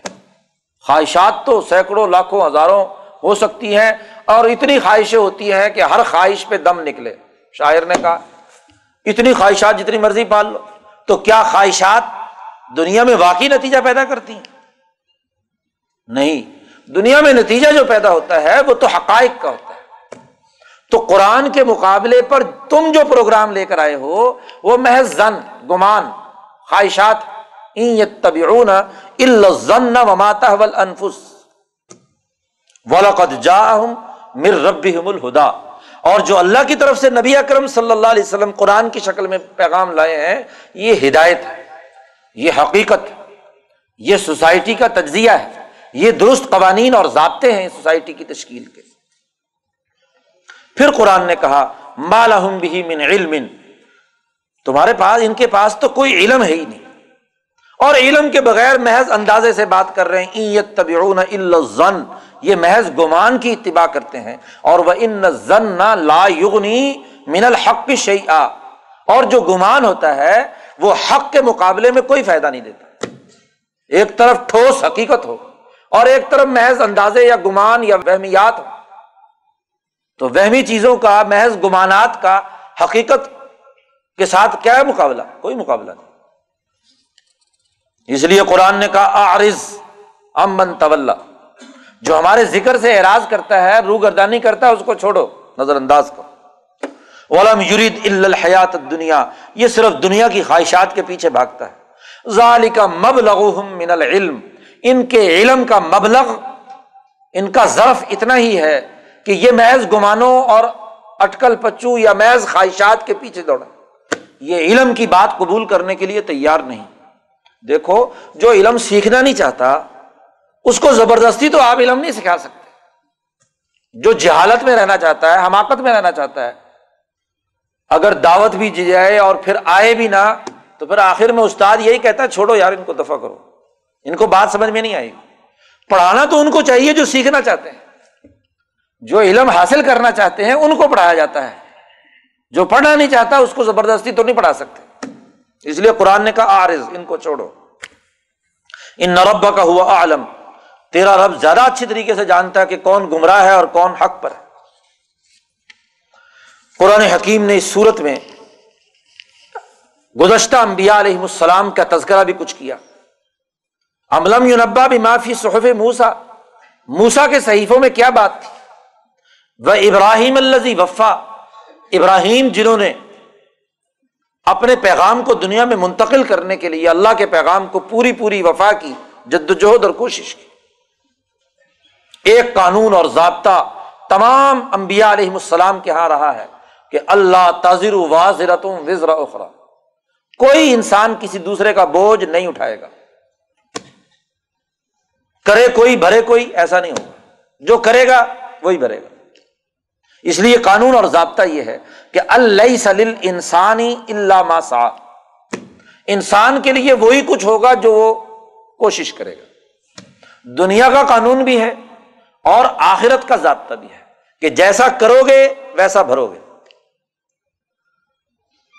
یہ نہیں ہو سکتا کہ کرو تو کچھ اور، نتیجہ کچھ اور نکلے۔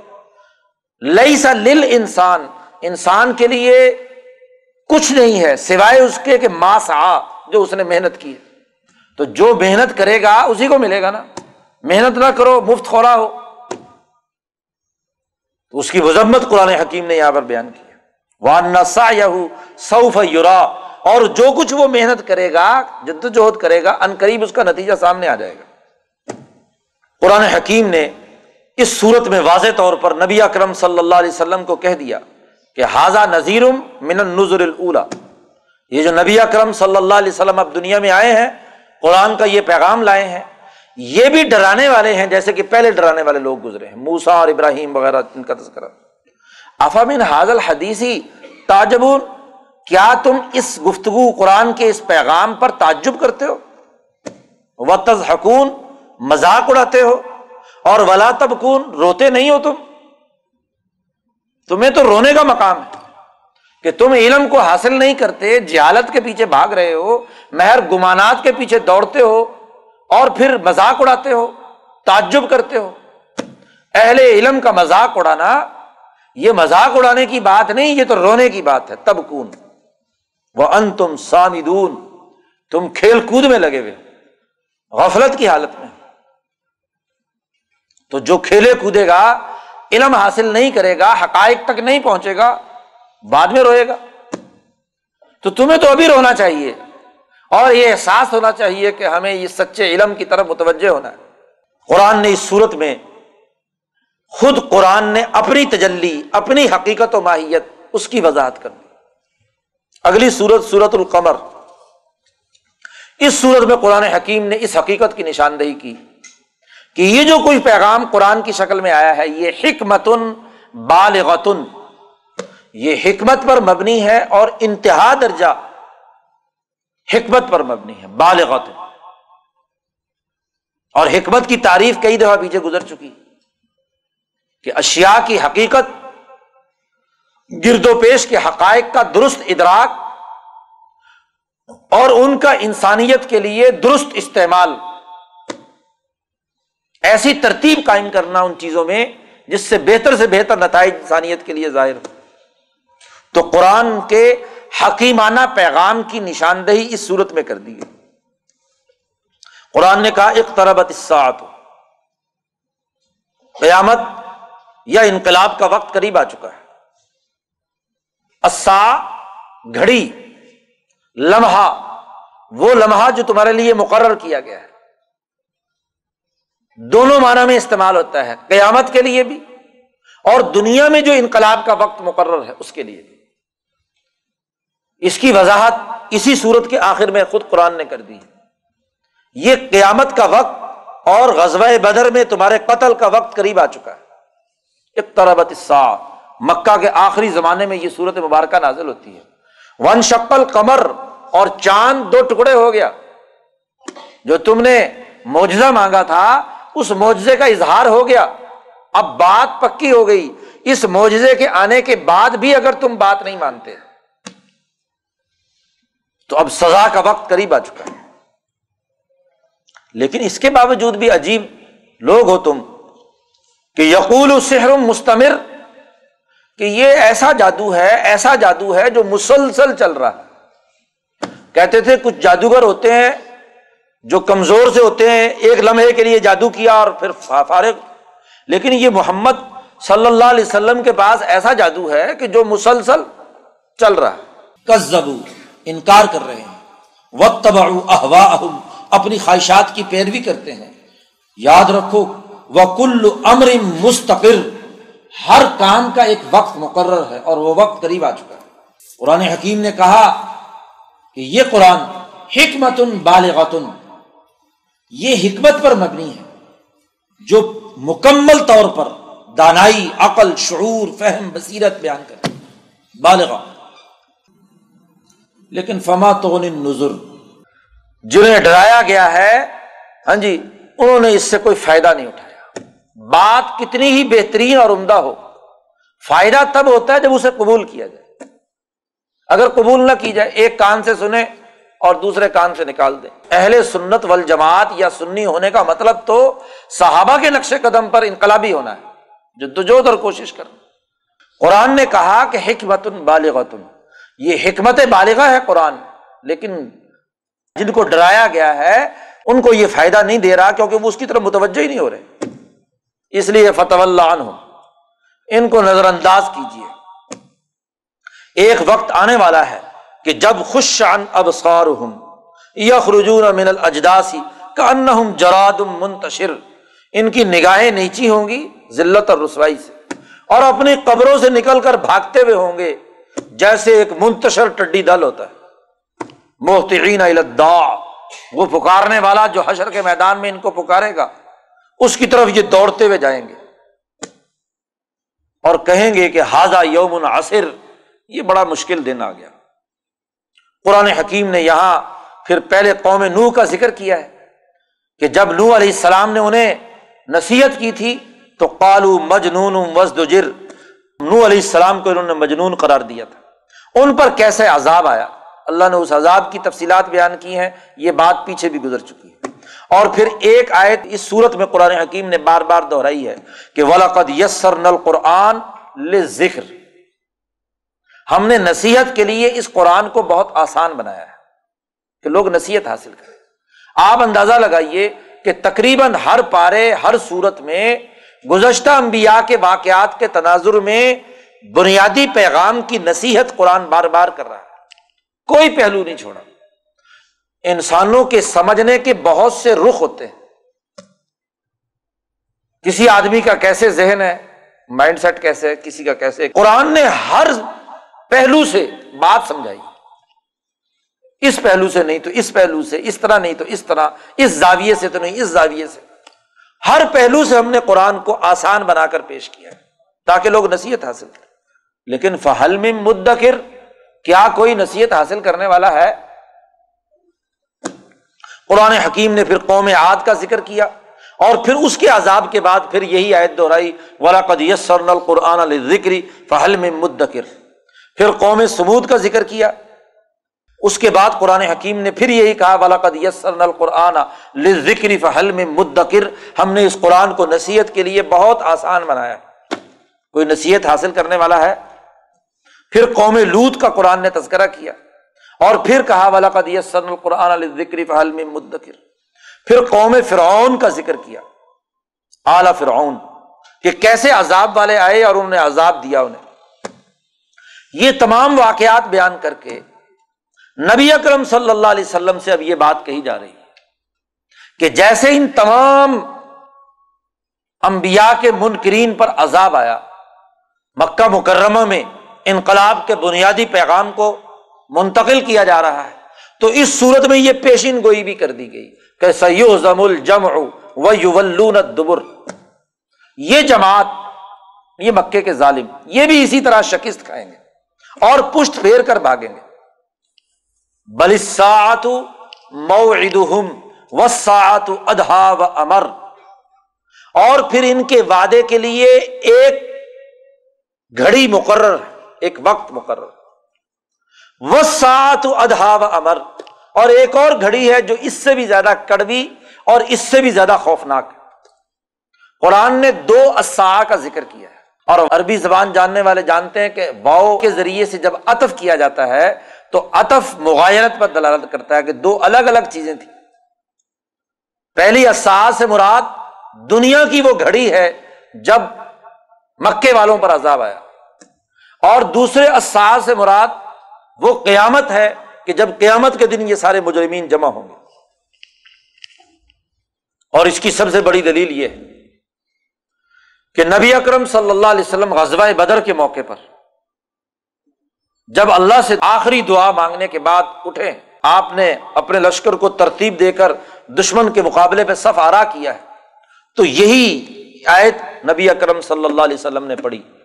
سیو زم الجم و یو دبر بلسات و سات ادھا و امر کہ یہ جماعت اب شکست کھائے گی۔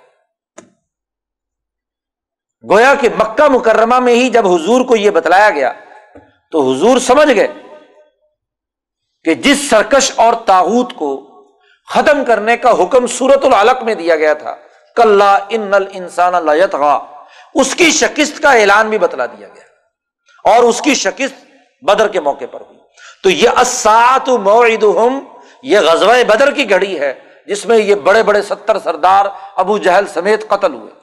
اور وسعت ادہ و امر، یہ قیامت کا مرلہ ہے کہ جب ان کے اوپر وہ عذاب آئے گا جو زیادہ دہشت ناک اور زیادہ خوفناک اور کڑوا ہوگا ان المجرمین فی ضلال مسعور یہ مجرمین گمراہی میں ہے اور بھڑکتی ہوئی آگ کے اندر ڈالے جائیں گے۔ قرآن نے کہا ولاقد اہلکنا اشیا تمہارے ہی بہن بھائی تھے وہ سارے جو گزرے فرون سبود آت ان کو ہم نے تمام کو تباہ کیا۔ فہل میں مدکر کیا کوئی نصیحت حاصل کرنے والا ہے؟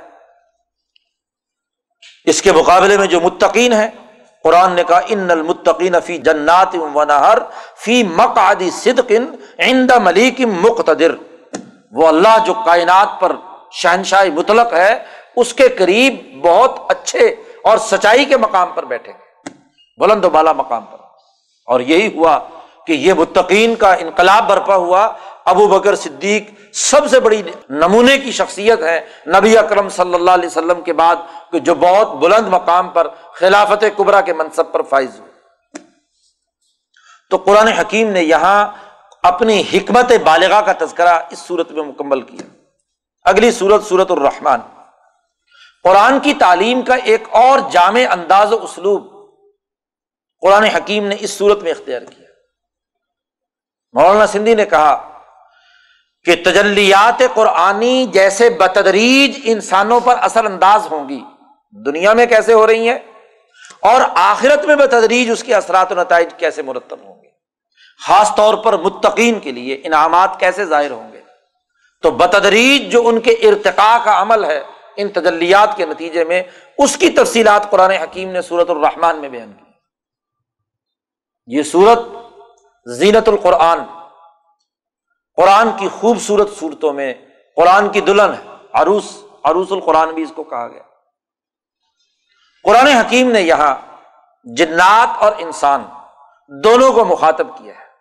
اور اللہ نے اس کائنات کے تکوینی نظام میں اور تشریحی نظام میں جتنی ربوبیت کے تقاضے سے چیزیں پیدا کر کے جنات اور انسان کی ترقی کے لیے کام کیا ہے، اس کا اجمالی تذکرہ ترتیب کے ساتھ قرآن حکیم نے اس صورت مبارکہ میں کیا ہے۔ اس لیے قرآن حکیم نے اس صورت میں یہ آیت بار بار دہرائی فبی آلائے رب کما تو کس زبان اے جنات و انسان، تم اپنے رب کی کن کن نعمتوں کو جھٹلاؤ گے؟ سورت کا آغاز ہوتا ہے اور رحمان علم القرآن خالق الانسان علامہ البیان قرآن نے بہت خوبصورت ترتیب کے ساتھ اپنا فکر و نظریہ اس صورت میں سمجھایا۔ اور رحمان اللہ کے اسمائے حسنہ میں سے وہ بلند و برتر نام ہے جو اس میں ذات کے بعد دوسرا درجہ رکھتا ہے۔ اس میں ذات اللہ اور مرتبہ صفات میں اللہ کے بعد جو سب سے پہلا اور بلند تر نام اللہ کا ہے وہ الرحمان امام شاہ ولی اللہ دہلوی فرماتے ہیں کہ اللہ کا اس میں الرحمان اس دنیا کے کائنات کے پورے نظام کے چلانے کا ممبا اور مرکز۔ یہ کائنات دراصل اللہ کے اسما کا مظہر تمام صوفیہ نے۔ حضرت پیران پیر حضرت شیخ عبد القادر جیلانی سعید الطائفہ، حضرت جنید بغدادی، اور وہاں سے لے کر اب تک مجد الفسانی امام شاہ ولی اللہ دہلوی اور ان کے بعد کے اولیاء اللہ تک۔ یہ بات متفق ہے، طے شدہ ہے۔ اور قرآن کی نصوص قطعیہ سے یہ بات ثابت ہے کہ یہ پوری کائنات اللہ کے ننانوے ناموں کا مظہر ہے اسمائے الہیہ کا مظہر اور ان تمام ناموں پر اللہ کے بعد جس نام کا سب سے زیادہ غلبہ اس دنیا میں ہے وہ تجلی الرحمان قرآن نے جب الرحمان کا تعارف کرایا تو مکے والوں نے کہا کہ ممر رحمان پیچھے گزرا انیسویں پارے میں۔ کہ رحمان کون؟ ہم تو اللہ کو جو جانتے ہیں، رحمان کون؟ تو رحمان کا تعارف کرایا گیا کہ رحمان کون ہے۔ انتہائی رحم کرنے والا، مہربان۔ اللہ کی صفت الرحمان اس کائنات کے نظام کے لیے بنیادی حیثیت رکھتی اور الرحیم موت کے بعد جو اگلا دور ہوگا، وہ دور الرحیم اسم کا مظہر ہوگا۔ اس کے اثرات و نتائج با مرتب تو الرحمان بڑی بنیادی تجلی ہے۔ قرآن نے کہا کہ الرحمان کے اسم کا ہی مظہر ہے علم القرآن۔ دنیا میں جو قرآن نازل ہوا ہے، یہ اللہ کے اسم الرحمان نے تعلیم دیا ہے۔ علامہ کا فائل الرحمان کہ علامہ الرحمان القرآن، رحمان نے یہ قرآن کی تعلیم دی ہے۔ اللہ کی رحمت جو انسانیت پر ہے، اس کا تقاضا تھا کہ انسان کو قرآن کی تعلیم دی جائے۔ تو اللہ کی مہربانی اس کی شفقت، اس کی رحمت کا مظہر ہے قرآن۔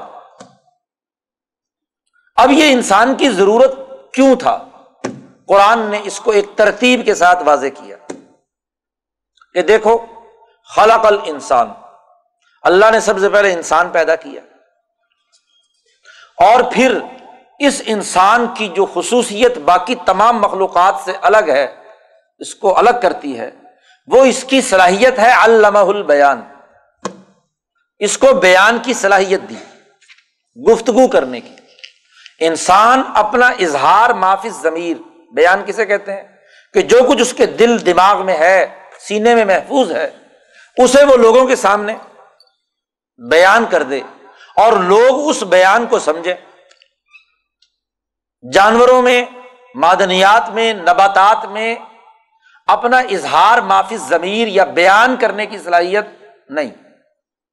انسان باقی مخلوقات سے ممتاز ہے کہ اس کے اندر گفتگو کرنے کی، بیان کرنے کی صلاحیت ہے۔ اس لیے فلاسفہ نے انسان کی تعریف کی حیوان ناطق، وہ جانور جو بولتا ہے، جاندار ایسا جو بولتا ہے، بیان کرتا ہے۔ تو بیان کی قوت بہت عمدہ درجے کی اس انسان میں ہے۔ اب بیانات تو بہت سارے ہیں۔ آپ کے دماغ میں جو خیالات آتے ہیں یا جن چیزوں سے آپ متاثر ہوتے ہیں، بیانات اس کے مطابق آپ کرتے ہیں۔ اب امام شاہ ولی اللہ دہلوی نے حجت اللہ میں اس بات کی وضاحت کی ہے کہ انسان جن چیزوں سے متاثر ہوتا ہے یا اس کے دماغ میں جو خیالات آتے ہیں، وہ مختلف پہلوؤں سے کسی چیز کا مشاہدہ کیا آپ نے؟ تو مشاہدہ کی ہوئی چیز سے آپ متاثر ہوئے آپ اس کو لفظوں میں بیان کرتے ہیں۔ خارج میں کوئی چیز ہے، اس کا مشاہدہ کر کے بیان کر رہے ہیں۔ کوئی سنی ہوئی بات ہے، اسے آگے منتقل کر رہے ہیں۔ کوئی آپ کے دماغ نے تخلیق کی ہے، سمجھی ہے، اسے آپ بیان کرتے ہیں۔ کسی نے بتلائی ہے۔ تو شاہ صاحب کہتے ہیں کہ مختلف درجے ہیں۔ ایک جادوگر، ایک کاہن، اس کو کوئی جن یا کوئی شیطان کوئی چیز بیان کرتا ہے، وہ اس کو بیان کر دیتا ہے۔ اب انسان کے اندر جو ترتیب بنی ہوئی ہے کہ نفس اس کے اوپر قلب قلب سے اوپر عقل۔ عقل میں چیز آتی ہے تو بیان کے ذریعے سے ظاہر ہوتی ہے۔ عقل اس کے بہت سے درجے اعلیٰ ترین عقل وہ ہے کہ جو مالا اعلی یعنی اس کائنات کے مرکز اور منبے سے علم کو وصول کرے۔ نبی کون ہوتا ہے؟ نبی وہ ہوتا ہے جس کی عقل اور قلب اتنے اونچے درجے کی ہوتی ہے کہ وہ مالا اعلی میں جھانک کر وہاں کے علوم کا مشاہدہ کر کے انہیں آ کر یہاں بیان کرتا آدمی کے پاس جیسی عقل اور جیسا قلب ہوگا، ویسے ہی اس کے علم کی حالت ہوگی اور جتنے اونچے درجے کا علم ہوگا، اتنے ہی اونچے درجے کا بیان کرے گا۔ ناقص علم ہو، ادھوری بات ہو، ادھورا مشاہدہ ہو، تو اس کا بیان بھی ادھورا ہوگا، ناقص ہوگا۔ غلط معلومات پر مشتمل ہوگا اور اگر صحیح معلومات ہوں، صحیح علم ہو، پختہ بات ہو، تو اتنا ہی عمدہ انداز میں وہ بیان کرے گا۔ تو انسان میں بیان کی صلاحیت اللہ نے کہا علامہ البیان اس کو بیان کی تعلیم دی ہم نے۔ اب بیانات دنیا میں بہت سارے ہو سکتے ہیں، لیکن سب سے عمدہ ترین بیان وہ ہے جو ملا اعلی سے الرحمان کی تجلی نے انسان کو سکھایا۔ اور جو بیان الرحمان نے سکھایا وہ القرآن۔ گویا کہ یہ قرآن انسان کی ضرورت تھا۔ تاکہ اس کے بیان کی صلاحیت زیادہ عمدہ ہوتی رہے۔ اور اگر امام شاہ ولی اللہ کی مزید فلاسفی کی گہرائی میں جا کر دیکھا جائے تو آدم سے لے کر محمد مصطفیٰ صلی اللہ علیہ وسلم تک انسانوں کی ارتقا کی سات ہزار سال کی تاریخ کا مطالعہ کیا جائے تو یہ حقیقت واضح ہوتی ہے کہ یہ بیان کی صلاحیت جیسے جیسے دور گزرتا گیا ارتقا کے مراحل پیدا کرتی گئی۔ آپ نے آدم کے قصے میں پڑھا کہ علامہ آدم السما کلّہ ہم نے آدم کو اسمائے جو گرد و پیش کے تھے وہ سب سکھا دیے۔ اور وہاں تمام مفسرین نے لکھا ہے کہ آدم علیہ السلام کو اس دور میں زندگی بسر کرنے کے لیے جتنی چیزوں کی ضرورت تھی وہ سکھا دی گئی۔ حت القسا تھا یہاں تک کہ وہ برتن جن میں کھانا پکانے، بنانے اور کھانے کا جو عمل ہوتا ہے، اس کے نام بھی ان کو سکھا دیے۔ تو اس دور کی جس سطح کی ذہنی استعداد تھی آدم میں، اور انسانوں کی ضرورت تھی، اس کی تعلیم اللہ نے دی۔ بیان کرنے کی صلاحیت اللہ نے دی۔ آدم انہیں اپنے لفظوں میں ظاہر کرتے ہیں ہوا اور اس کی اولاد جو وہاں موجود ہے، اس کے سامنے۔ اور یہ سفر مسلسل جاری رہا۔ انسان کے ذہن نے ارتقا کیا۔ ہے نو علیہ السلام کے زمانے میں اس سے اگلا مرتبہ پاس ہوا۔ اور وہاں نو علیہ السلام پہلے رسول جنہیں رسول بنا کر بھیجا گیا۔ آدم رسول نہیں ہے، نبی ہے اور نو علیہ السلام پہلے رسول ہے اور پھر ارتقا کا سفر آگے بڑھتا ہے تو ابراہیم علیہ السلام۔ جو امام انسانیت بنے، ان پر صحف ابراہیم تحریری شکل میں آ گئے۔ موسا علیہ السلام پر تورات، داود علیہ السلام پر زبور، عیسیٰ علیہ السلام پر انجیل، اور ارتقا کی تکمیل محمد مصطفیٰ صلی اللہ علیہ وسلم پر ہوتی ہے کہ اب تجلی رحمانی القرآن کی شکل میں ظاہر ہوتی ہے۔ یہ بیان کا بہت اونچا درجہ ہے۔ تو اس لیے اللہ نے قرآن سکھایا۔ اس لیے کہ بیان کی صلاحیت بہت اعلی درجے کی کہ وہ اس کائنات کی بنیادی ضرورتوں اور تقاضوں کو سمجھے اور اس میں جو کچھ ربوبیت تشریعیہ کے تقاضے سے انسانوں کی ضرورت ہے اسے قائم کرے۔ قرآن نے اس سے پیچھے کی بات کی اشمس والقمر بحسبان۔ ہم نے اس انسان سے پہلے سورج اور چاند اور اس کی گردش کا نظام شمسی بنایا۔ وہ نجم و شجر یس جدان ہم نے نباتات کا نظام بنایا۔ یہ تجلیے تکوینیا ہے، ربوبیت تکوینیا کے تناظر۔ وہ سما ارفا ذرا اس سے بھی اوپر کائنات میں جائیں۔ تو آسمان بلند بنایا۔ وہ وضا المیزان اور ہم نے اب ایک ترازو لگائی۔ اس کائنات کی تخلیق کے وقت ہی ایک میزان لگا دی۔ تاکہ عدل و انصاف پوری کائنات میں، توازن و اعتدال پوری کائنات میں رہے۔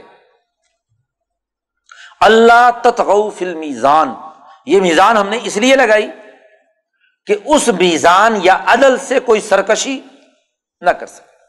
یعنی کائنات کا پورا نظام اس کی اساس المیزان یا العدل۔ توازن۔ جتنی بھی اشیاء ہیں، ان کے درمیان ایک توازن اور اعتدال قائم کرنا اس میزان عدل کی بنیادی ذمہ داری امام شاہ ولی اللہ نے اس کی تشریح کی ہے کہ پوری کائنات میں اللہ نے ایک ایسا سسٹم بنایا ہے کہ جو اس کائنات کی مجموعی مسلحت کلیا ایک اصطلاح ہے شاہ صاحب کی۔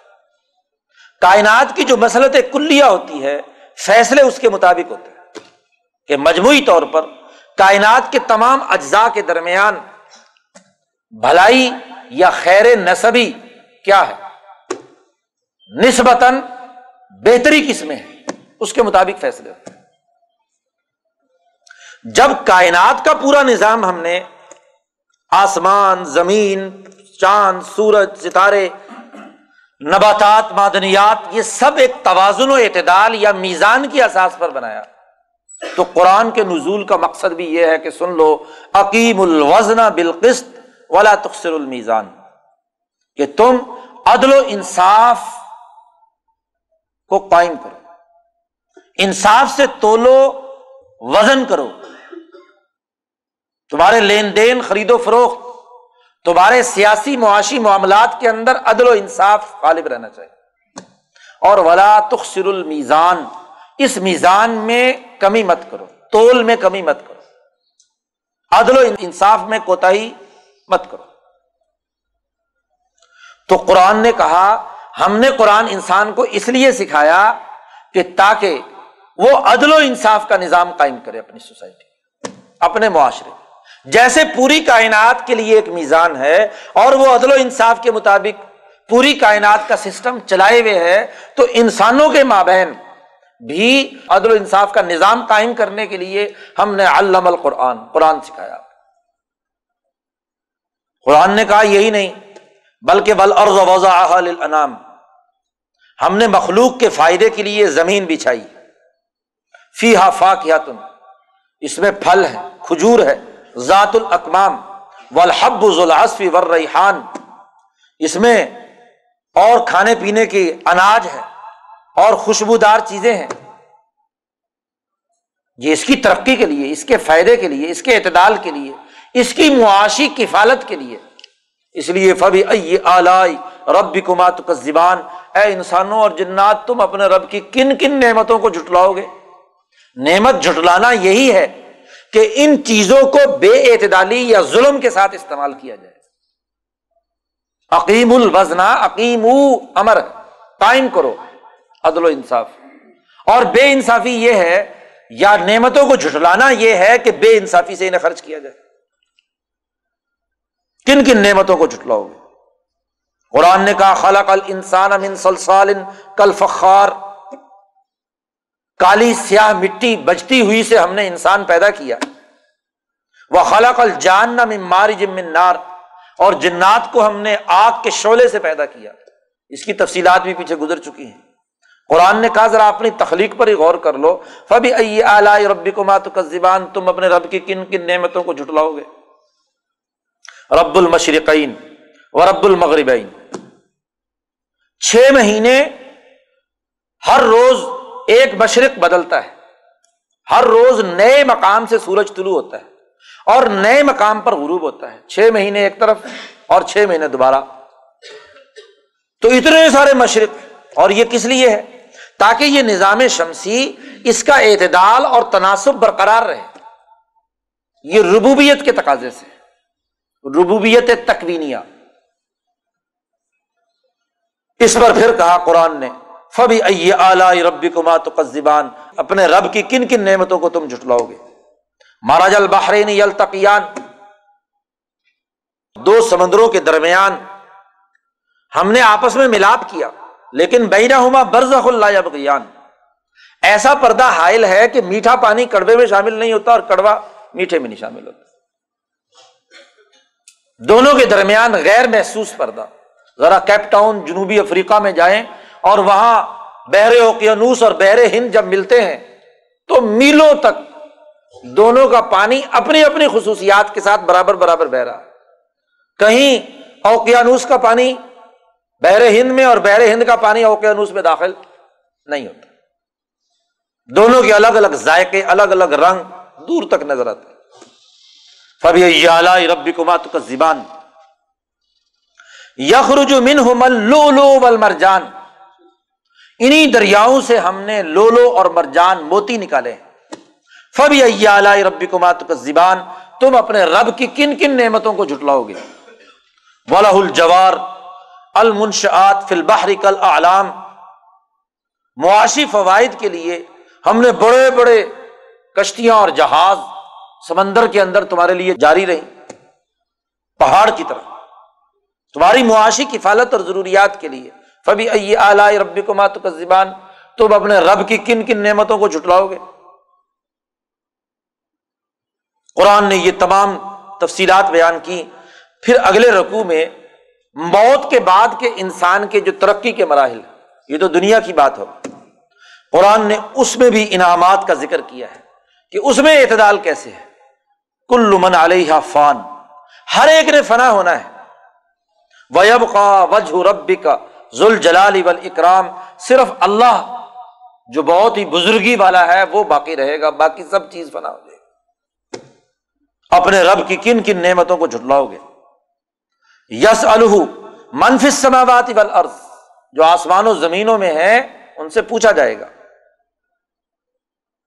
کل یومن ہوا فی شان۔ وہ تمام کے تمام اللہ سے سوال کرتے ہیں، جو آسمان اور زمین میں۔ شاہ صاحب نے اس کی بڑی تفصیلات لکھی ہیں کہ کیسے ایک مٹی اللہ سے مانگتی ہے، کیسے ایک درخت اور پودا اللہ سے مانگتا ہے، کیسے ایک مادن طلب کرتا ہے۔ اس طلب کی تفصیلات بیان کی ہر دن اللہ کی ایک نئی شان ہے۔ انسان کی جو ضرورت، کائنات میں ہر چیز کی جو ضرورت ہے، وہ اسے اس تکوینی نظام کے ذریعے سے ملتی ہے۔ فبی یہ اعلی کمات کا زبان یہی عدل و انصاف ہے اس کی وجہ سے ہی۔ صنف لکم ثقلان حشر کے میدان میں ہم اے جنوں اور انسان تمہارے لیے بالکل فارغ ہو کر تمہارا حساب کتاب کریں گے۔ اور وہاں اللہ پوچھے گا، یا معاشر الجن والانس، اے جنات اور انسانوں کی جماعت، ان استطاع تم انتنفزو من اقتار السماوات والارض۔ کیا تمہارے اندر یہ طاقت ہے؟ کہ تم اس آسمان و زمین کے دائرے اور اس کے قطر کو کراس کر کے تم اس کے دائرے سے باہر نکل سکتے ہو؟ تو فن فضو نکل کر ذرا دکھاؤ۔ لا تنفذون اللہ بسلطان، بغیر کسی طاقت اور قوت کے تم نہیں نکل سکتے۔ اس میں سے نہیں نکل سکتے۔ فبی ربی کما تو زبان یورسل علیہ کما شواز منار ون حاصن فلاطن تصران اللہ کی طرف سے جب عذاب آئے گا، تو کوئی تمہاری مدد کرنے والا نہیں ہوگا۔ فائزن شکت سماؤ فکانت ورد تن کا دہان جب آسمان پھٹ جائے گا اور پھٹ کر ایسا جیسا گلابی رنگ کا تیل کے اندر جو دھناوا چمڑا ہوتا ہے، اس کی طرح، اس کی طرح بن جائے گا۔ فبی اعلی ربی کو مات کا زبان فیوم اس دن لا یوس الزم بھی ان سم ولا جان۔ کسی انسان اور جن سے کوئی سوال بھی نہیں ہوگا۔ جو اس کے جرائم ہوں گے، اس جرائم کی سزا کا آغاز کر دیا جائے گا۔ یورف المجرمون بھی سیما ہوں مجرمین اپنی پیشانی سے پہچانے جائیں گے اور ان کی پیشانیوں سے پکڑ پکڑ کر اور پاؤں سے پکڑ پکڑ کر اٹھا کر جہنم میں ڈال دیا جائے یو خز بن نواسی پیشانی کے بالوں سے پکڑا اور پاؤں سے پکڑا، جیسے اٹھا کر پھینک دیا۔ فبی اعلی ربی کما تو زبان حاضی ہی جہنم یہ وہ جہنم ہے جس کا تم انکار کرتے تھے، اے مجرم لوگو۔ یتوف نہ بین بین حمیم آن۔ کھولتے ہوئے پانی کے علاوہ اور کچھ نہیں تمہارے لیے یہاں۔ فبی اعلی ربی کما تو زبان تو قرآن نے موت کے بعد حساب کتاب میں جو ظالم ہے ان کی سزا کا ذکر ایک رقو میں کیا اور اگلے پورے رقو میں جو انعامات متقی لوگ ہیں، قرآن حکیم نے ان کے ذکر کیا ولی من خوف مقام رب ہی جنتان۔ جو لوگ اپنے رب کے مقام سے ڈرے، خوف زدہ ہوئے اور اللہ نے جو حکم دیا تھا عقیم الوزن بالقسط، اس کے مطابق انہوں نے کام کیا، ان کے لیے باغات قرآن نے ان باغات کی تفصیلات بیان کی ہے اور پھر ہر آیت کے بعد کہا ہے ببی اعلی رب کمات زبان اور اختتام پر کہا تبارہ کسب ربک ذل جلال اکرام تیرے رب کا نام بہت ہی بزرگی والا ہے، جو بہت اونچے درجے کی ذات ہے۔ اگلی سورت سورت الواقعہ، یہ بھی مکی صورت ہے۔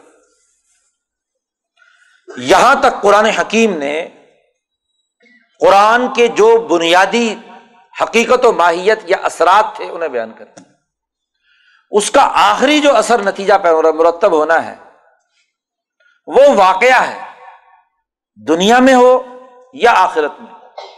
جس کے نتیجے میں قرآن کی تعلیم کو ماننے والوں کے لیے انعامات اور نہ ماننے والوں کے لیے سزا۔ قرآن حکیم نے اس کا تذکرہ یہاں پر کیا۔ وقات الواقعہ جب وہ عذاب دینے والا واقعہ وقوع پذیر ہوگا۔ اور یاد رکھو، اس واقعے کے وقوع پذیر ہونے میں کوئی جھوٹ نہیں ہے۔ لئی سلی وقت آتی کازبہ جھوٹ نہیں ہے، وہ ضرور واقعہ ہو کر رہے گا۔ خافظت اور رافیات جب وہ واقعہ وقوع پذیر ہوگا، تو بہت سی قوموں کو ذلیل اور رسوا کر دے۔ اور بہت سی قوموں کو اٹھا کر بلند کر دے قرآن حکیم کے بارے میں نبی اکرم صلی اللہ علیہ وسلم نے فرمایا کہ یہ قرآن تمہارے پاس آیا ہے۔ یرفا بہا اقوامن و یزا بہا آخرین۔ اس کو پڑھ کر مان کر بہت سی قومیں بلندی کے مقام پر پہنچ جائیں گی۔ اور بہت سی قومیں جو اس کا انکار کریں گی یزا بہا۔ ذلیل اور رسوا ہوں گی۔ پیسر و کسرا اور بکے کے وہ ظالم لوگ، وہ ذلیل اور رسوا ہوئے اسی قرآن کے نتیجے اس کو چھوڑنے کے نتیجے اور وہ قریشی نبی اکرم صلی اللہ علیہ وسلم کی تربیت یافتہ جماعت، وہ دنیا بھر میں غالب آئی۔ اور پھر جس جس قوم نے بھی اسے قبول کر لیا، وہ غالب آتی چلی قرآن کہتا ہے جب یہ واقعہ ہوگا، یہ انقلاب آئے گا، یہ الواقعہ دنیا کا انقلاب بھی ہے، یاد رکھو۔ جیسے اسا دنیا میں انقلاب کی گھڑی بھی ہے اور آخرت کی۔ ایسے ہی الواقعہ دنیا میں، یہ انقلاب کا واقعہ، فتح مکہ ہو، غزوہ بدر ہو، یا اس کے بعد کیسر و کسرا کی شکست ہو، اور آخرت کا، قیامت کا واقعہ بھی ہے کہ جب پوری کائنات توڑ پھوڑ دی جائے گی۔ قرآن کہتا ہے، جب واقعہ وقوع پذیر ہوگا تو رجت الارض و زمین لرز اٹھے گی، پہاڑ اڑ جائیں گے ہوا منصورہ۔ اور اس وقت تم تین جماعتیں بن جاؤ انسانوں کی تین جماعتیں ہوں۔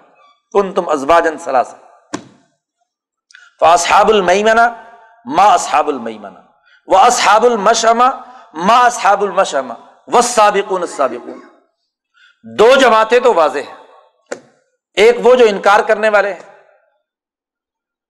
جن پر بدبختی، شوم، بائیں طرف جنہیں نامہ اعمال ملنا ہے۔ اور ایک وہ جن کو دائیں طرف اور جو امن و عدل والے آسانی جن پر پیدا ہونی، اصحاب الیمین اور اصحاب الشمال۔ اور ایک وہ لوگ ہیں اول العظم، اونچے درجے کے لوگ۔ السابقون نسابقون الائکل مقربون نبی اکرم صلی اللہ علیہ وسلم اور آپ کی جماعت صحابہ کے وہ اول العظم لوگ۔ جنہوں نے بہت زیادہ قرب الہی حاصل کر کے بلند ترین مقام حاصل کر لیا المقربون۔ قرآن نے تینوں کے لیے جو انعامات ہیں، ان کا تذکرہ کیا ہے کہ اس انقلاب کے نتیجے میں، اس واقعے کے نتیجے میں تین جماعتیں ہیں جو مقربون ہیں، سابقون ہیں۔ ان کے لیے تو بہت اونچا مقام ہے جنت کا۔ اور جو دوسرے درجے کے ہیں، ان کے لیے بھی جنت ہے۔ اور اس درجے کے لیے جو انعامات ہیں، قرآن نے ان کا بھی تذکرہ کیا۔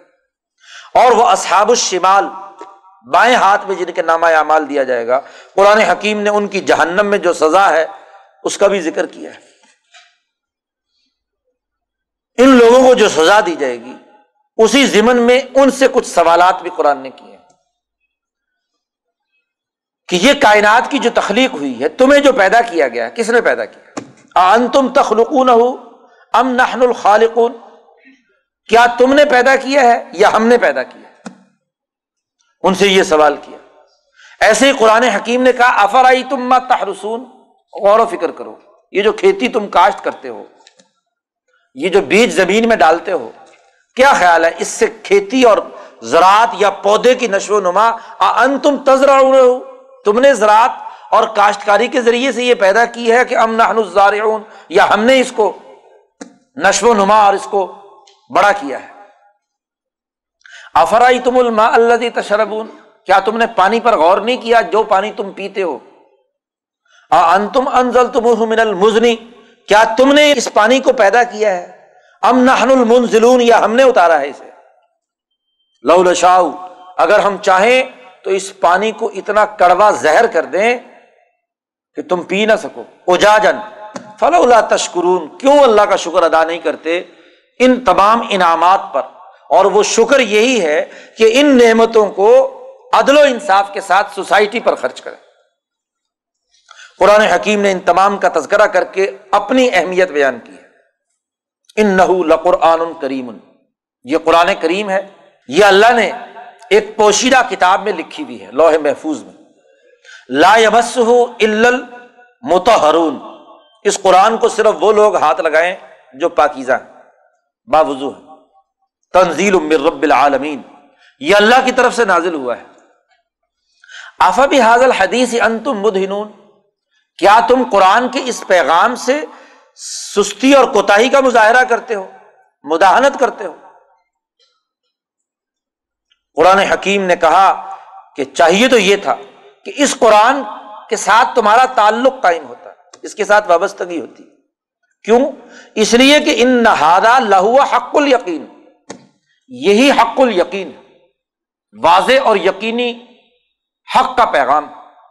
تو قرآن نے اپنی عظمت، اپنی اہمیت اور اپنی حقیقت صورت پاف سے لے کر یہاں الواقعہ تک مختلف انداز و اسلوب میں قرآن حکیم نے سمجھائی ہے۔ اگلی صورت صورت الحدید۔ اور یہاں سے التحریم تک۔ اگلا پورا پارا قرآن حکیم نے اس قرآن تعلیم کیا بنیادی نظریہ یہ کیوں نازل کیا گیا؟ کس لیے یہ قرآن نازل اور پھر اس قرآن کے نزول کے بعد اس نظریے پر کام کرنے کا انداز و اسلوب یعنی جماعت بندی، اس جماعت کی اساس پر جو سیاسی اقدامات معاشی اقدامات اور اس جماعت نے اپنے داخلی نظام میں جن اقدار و قوانین کی پابندی کرنی پھر کیسے اسے ابلی اقدامات کرنے ہیں؟ کیا اس کے بنیادی مقاصد و اہداف ہیں؟ اس کی تفصیلات ان صورتوں میں آگے بیان کی یہاں سے سات ایسی صورتیں شروع ہو رہی ہیں جن کے شروع میں اللہ کی تصویر و تحمید سے متعلق آیت آتی ہے۔ ان صورتوں کو کہا جاتا ہے مصبحات سبا سات ایسی صورتیں جن کا آغاز سب بہا سے ہو رہا ہے۔ ان صورتوں کے بارے میں امام ابو داود اور امام ترمزی نے ایک روایت نبی اکرم صلی اللہ علیہ وسلم سے بیان فرمائی۔ حضرت ارباز ابن ساریہ رضی اللہ تعالیٰ عنہ نقل کرتے ہیں کہ حضور صلی اللہ علیہ وسلم کا روزانہ کا یہ معمول تھا کہ سونے سے پہلے یہ سات صورتیں پڑھتے تھے اور پھر سوتے تھے۔ روزانہ حضور سونے سے پہلے یہ سات صورتیں تلاوت کرتے تھے۔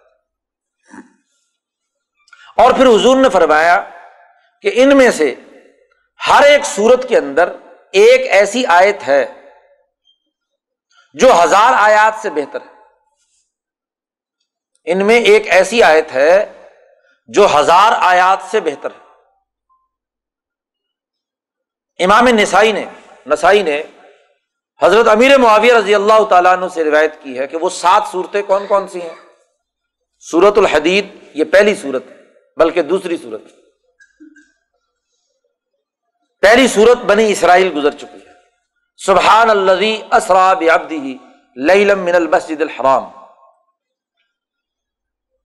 دوسری صورت یہ الحدید ہے اور یہاں سے آگے مزید پانچ صورتیں ہیں۔ کہیں آپس میں متصل اور کہیں چھوڑ کر سات صورتیں۔ آخری صورت آخری پارے میں ہے۔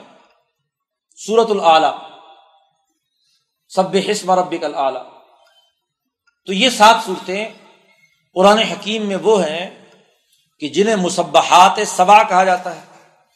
اور ان ساتوں صورتوں کے بارے میں حضور نے فرمایا کہ ان میں ایک آیت ایسی ہے جو ایک ہزار آیات سے بہتر بہتر سے کیا مطلب ہے؟ اب یا مفسرین نے اپنے اپنے طور پر کوشش کی ہے کہ ان صورتوں میں وہ آیت تلاش کی جائے جو ہزار آیات سے بہتر اس آیت کا پتہ چلنا چاہیے۔ تو مفسرین نے اپنے اپنے ذہن کے مطابق ان آیات کی نشاندہی کی عام طور پر مفسرین، یہ جو پہلی آیت ہے سب اللہ معاف سماوات والارض، اسی کو قرار دیتے ہیں کہ چونکہ یہ آیت ہے، جس میں اللہ کی تصویر و تحمید بیان کی گئی ہے۔ اور تصویر و تحمید قرآن حکیم کی تقریباً ہزار آیات میں بیان کی گئی ہو۔ تو اس کے مقابلے میں یہ آیت جو ہے زیادہ جامع ہے، زیادہ بہتر ہے۔ لیکن یہ بات اچھی طرح سمجھنے کی ہے کہ ہزار آیات سے بہتر ہونے کا مطلب کیا ہے۔ اصل میں ہزار آیات سے بہتر ہونے کا مطلب یہ ہے کہ ایک ایسی جامع آیت ہے کہ جس میں جو قانون اور ضابطہ بیان کیا گیا ہے۔ وہ قانون اور ضابطہ تقریباً ہزار آیات میں زیر بحث لایا گیا یعنی ان کا مرکزی قانون اور ضابطہ وہ ہے۔ اس کے ذیلی، ضمنی قوانین کوئی تقریباً ہزار کے قریب۔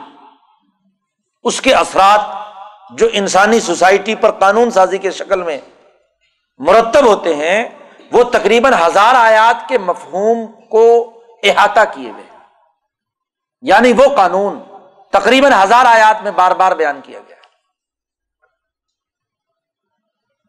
یہ مطلب ہے، ایک آیت کا ہزار آیات سے بہتر ہونے کا، ورنہ قرآن کی تو تمام آیات بہتر ہی بہتر ہے ترجیح کا مطلب صرف یہ کہ وہ قانون اور ضابطہ جو اس آیت میں بیان کیا گیا ہے، اس کا مفہوم اتنا وسیع ہے، عمیق ہے کہ اس مفہوم سے ملتی جلتی تقریباً ہزار کے قریب آیات ہیں، جن کا احاطہ کیے ہوئے ہے وہ آیت کلیہ۔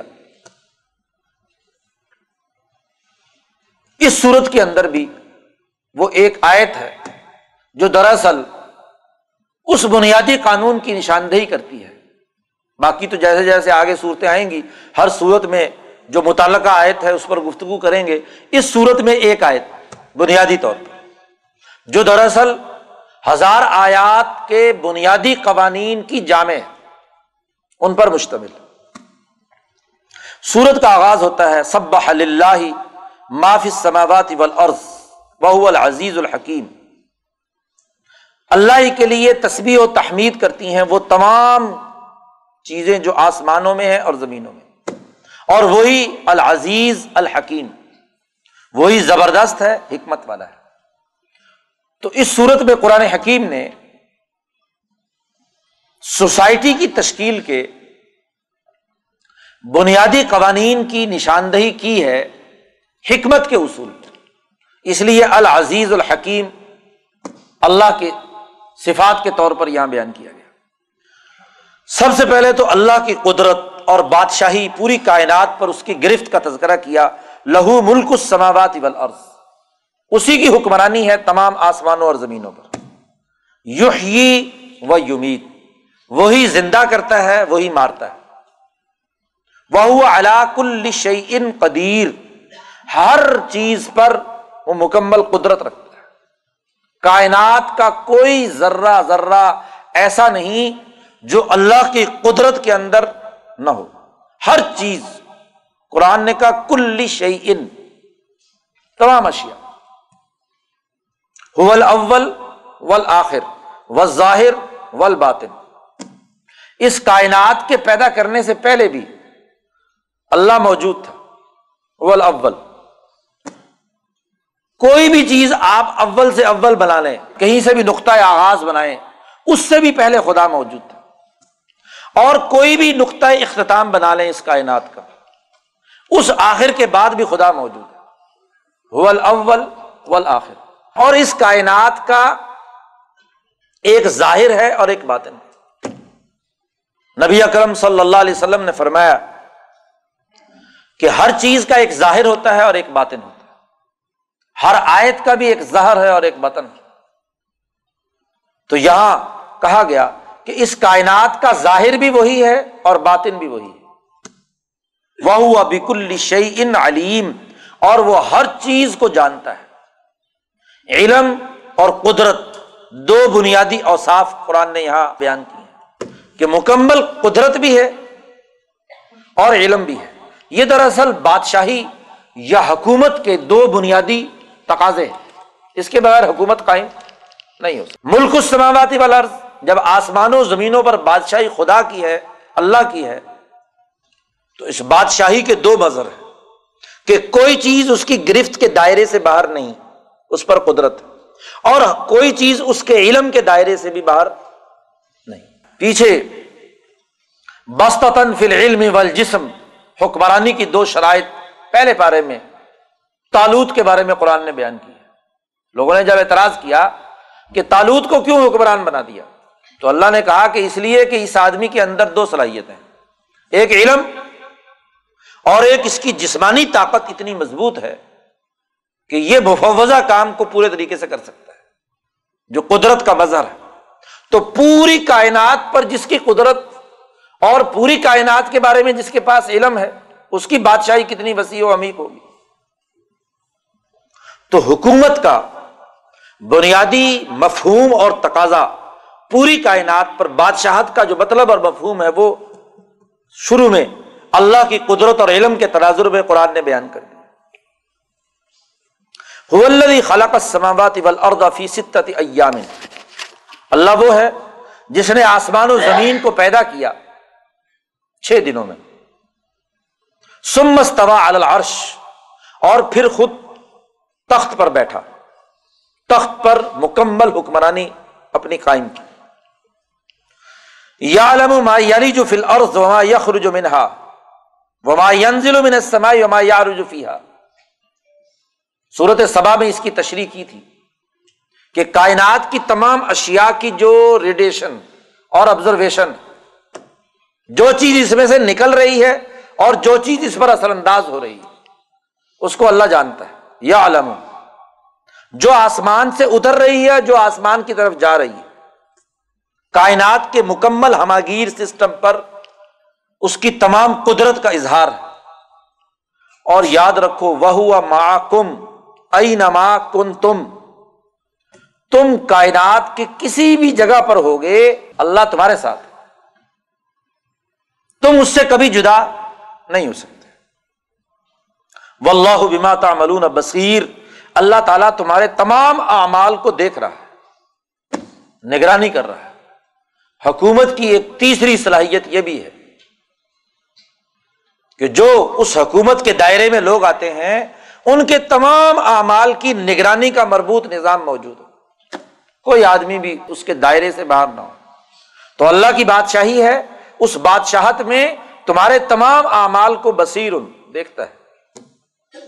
اسی لیے پہلے بھی کہا، لہو ملک السماواتی والارض، اور یہ تینوں باتیں بیان کرنے کے بعد پھر کہا، لہو ملک السماواتی والارض۔ اس کی بادشاہی اور حکومت ہے۔ آسمانوں اور زمینوں پر وہ اللہ ترجا الامور اسی کی طرف تمام معاملات کو لوٹ کر جانا ہے۔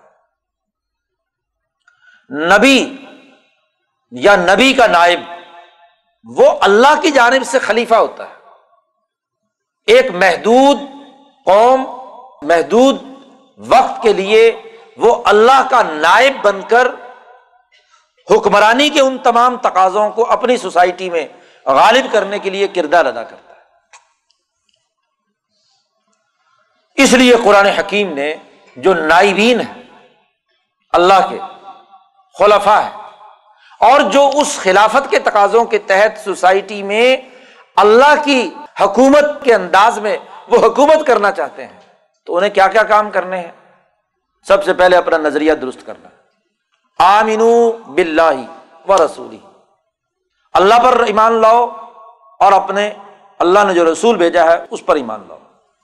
یعنی ایمان ایک نظریہ ہے۔ یہ نظریہ تمہیں اپنے پیش نظر رکھنا ہے۔ اس کی تفصیل کئی دفعہ پیچھے آ چکی کہ ایمان کی حقیقت کیا ہے۔ بیجمی ما جا بہن نبی جو کچھ نبی اکرم صلی اللہ علیہ وسلم لے کر آئے، انہیں عمل میں لانے کی نیت اور عزم کرنا۔ یہ ایمان۔ محض رسمی طور پر حلق سے لا الہ الا اللہ، محمد رسول اللہ پڑھ لیا، یہ کافی نہیں ہے۔ اس پڑھنے کا اثر دل و دماغ پر اور اس عزم اور ارادے کے ساتھ کہ اللہ کے علاوہ کسی کو خدا نہیں مانے گا، کسی کو رسول نہیں مانے گا یعنی جو پیغامات اور احکامات ان کے ہوں گے، ان کو عمل میں لانے کی نیت کرتا ہے وہ۔ تو یہ ایمان۔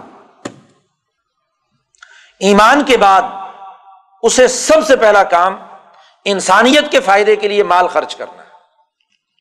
معاشی ظلم و تکبر، سرمایہ پرستی کا خاتمہ کرنا ہے۔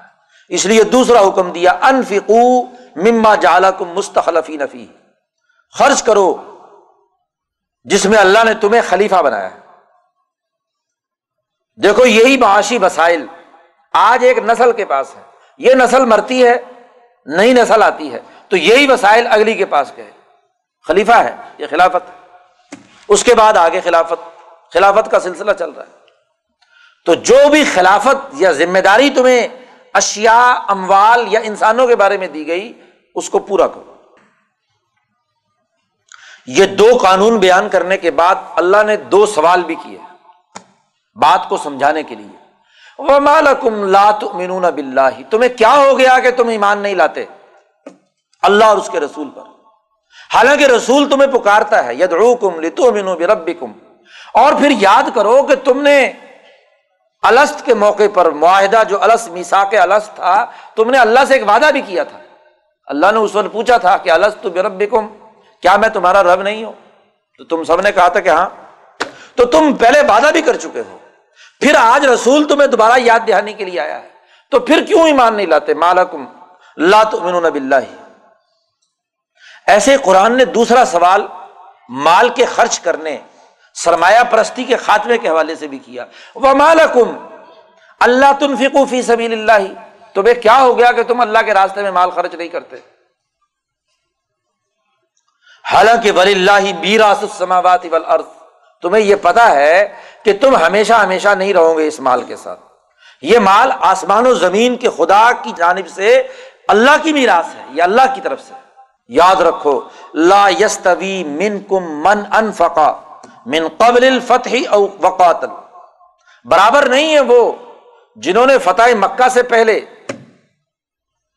تنگی ترشی کے عالم میں وسائل نہ ہونے کے باوجود ان کے پاس جو بھی کچھ تھا وہ انہوں نے اجتماعیت کے لیے خرچ کر دیا۔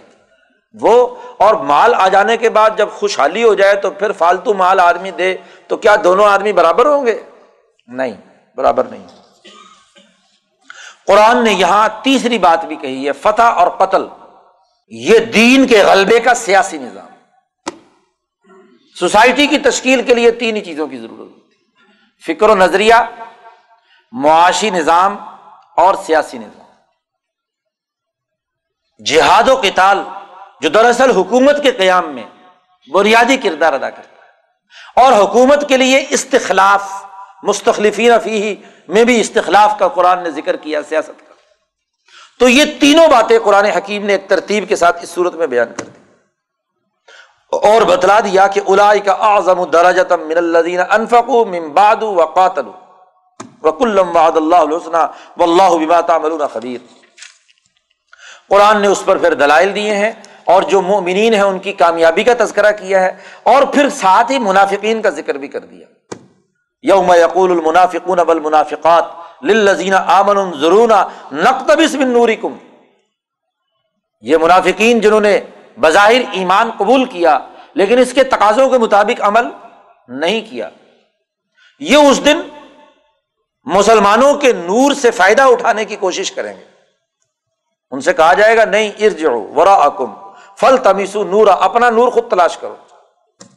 روک دیا جائے۔ گا قرآن نے یہ ساری بات کرنے کے بعد کہا، الم یعنی آمن انتخشا قلوب ذکر اللہ؟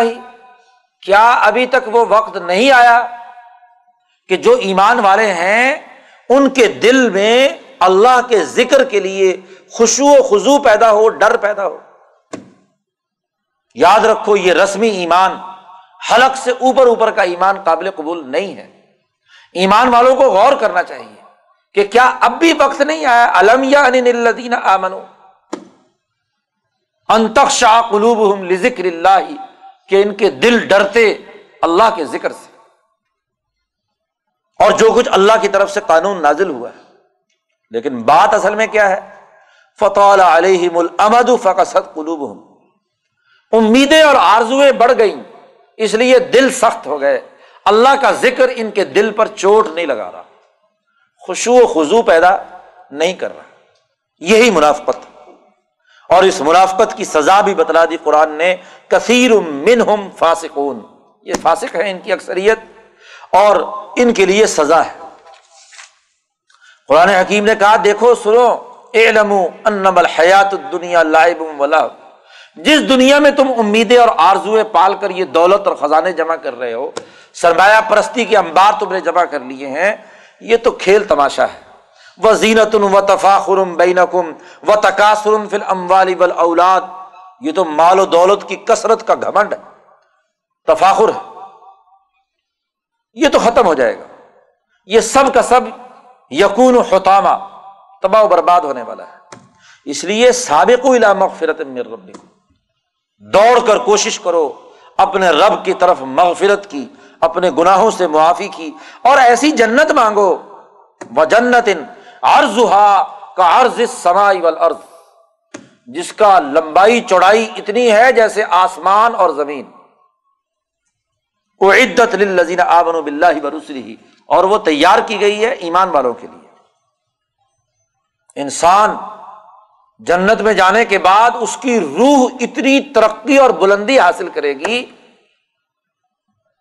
کہ اس کو رہنے کے لیے جو مقام چاہیے، وہ تمام آسمان و زمین یعنی پورے نظام شمسی جتنا ترقی یافتہ سسٹم، اس کی عقل کی تکمیل کے لیے ضروری ہوگا۔ نظام شمسی، سورج، چاند، ستارے، یہ جو پورا کا پورا سسٹم چل رہا ہے، انسان ترقی کے اس مقام پر وہاں پہنچے گا کہ یہ تمام کا تمام عرض ہوا کارز سمائی یہ اس کے ذہنی تسکین اس کے جسمانی تقاضوں کے لیے ضروری ہو۔ یعنی یہ تو چھوٹی سی ایک محلے کی حکومت ہے، یہ ایک چھوٹی سی قوم کی حکومت ہے، یہ جناب والا اس دنیا کی حکومت ہے، وہاں جو حکمرانی ہے، وہ اتنی وسیع ہوگی کہ پوری کی پوری کائنات اس کے اندر خاص طور پر نظام شمسی، آسمان و زمین اور یہ تمام چیزیں اس میں سما جائیں۔ اور یاد رکھو اس حکمرانی کا تجربہ انہیں ہی ہوگا جو یہاں حکمرانی کر چکے ہوں گے۔ یہاں جوتے کھاتے ہوئے گئے ہوں گے تو کیوں؟ ابھی پچھلے پارے میں آپ نے پڑھا جنتیوں کے بارے میں کہ وہ لوگ جنت میں جائیں گے اور اس کے لیے اللہ نے کہا ارف حالحم ید خلو الجنتا ارف حالحم وہ ایسی جنت میں داخل ہوں گے جس کو وہ پہچانتے ہوں گے۔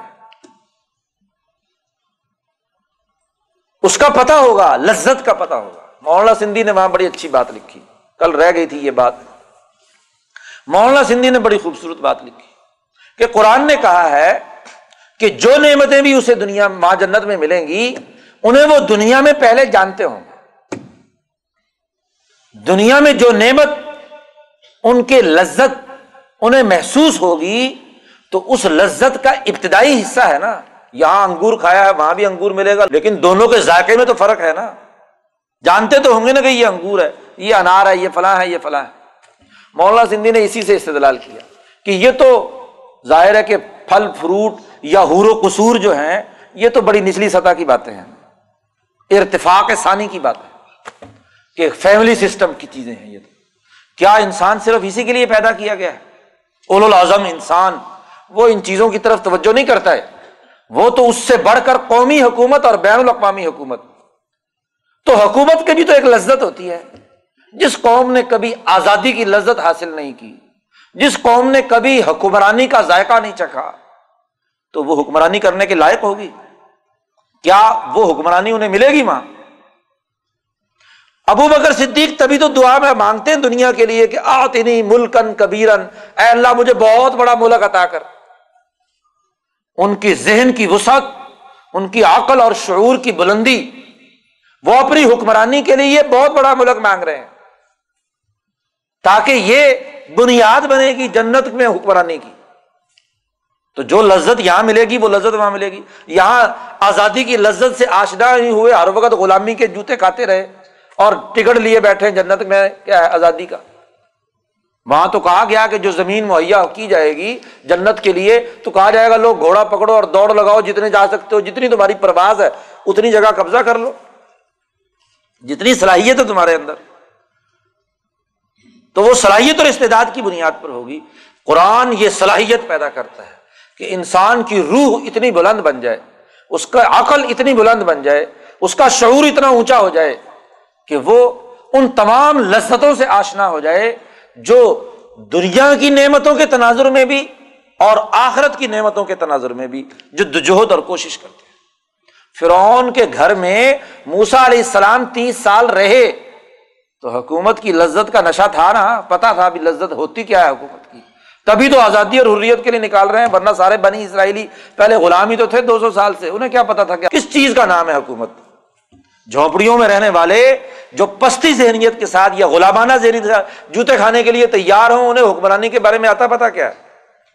یوسف علیہ السلام مصر کے حکمران کے گھر میں رہ رہے ہیں، تو حکومت کی لذت کا پتا ہے نا کہ حکومت کیا چیز ہے۔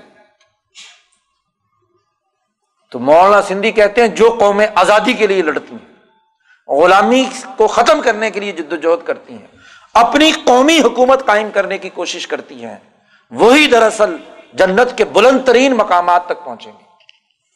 یہاں ہور لے لی، وہاں بھی ہور مل جائے گی بس۔ ہاں جی یہاں کوئی پھل فروٹ کھا لیے تو وہاں بھی مل جائیں گے۔ چلو، اتنا سواب مل جائے گا۔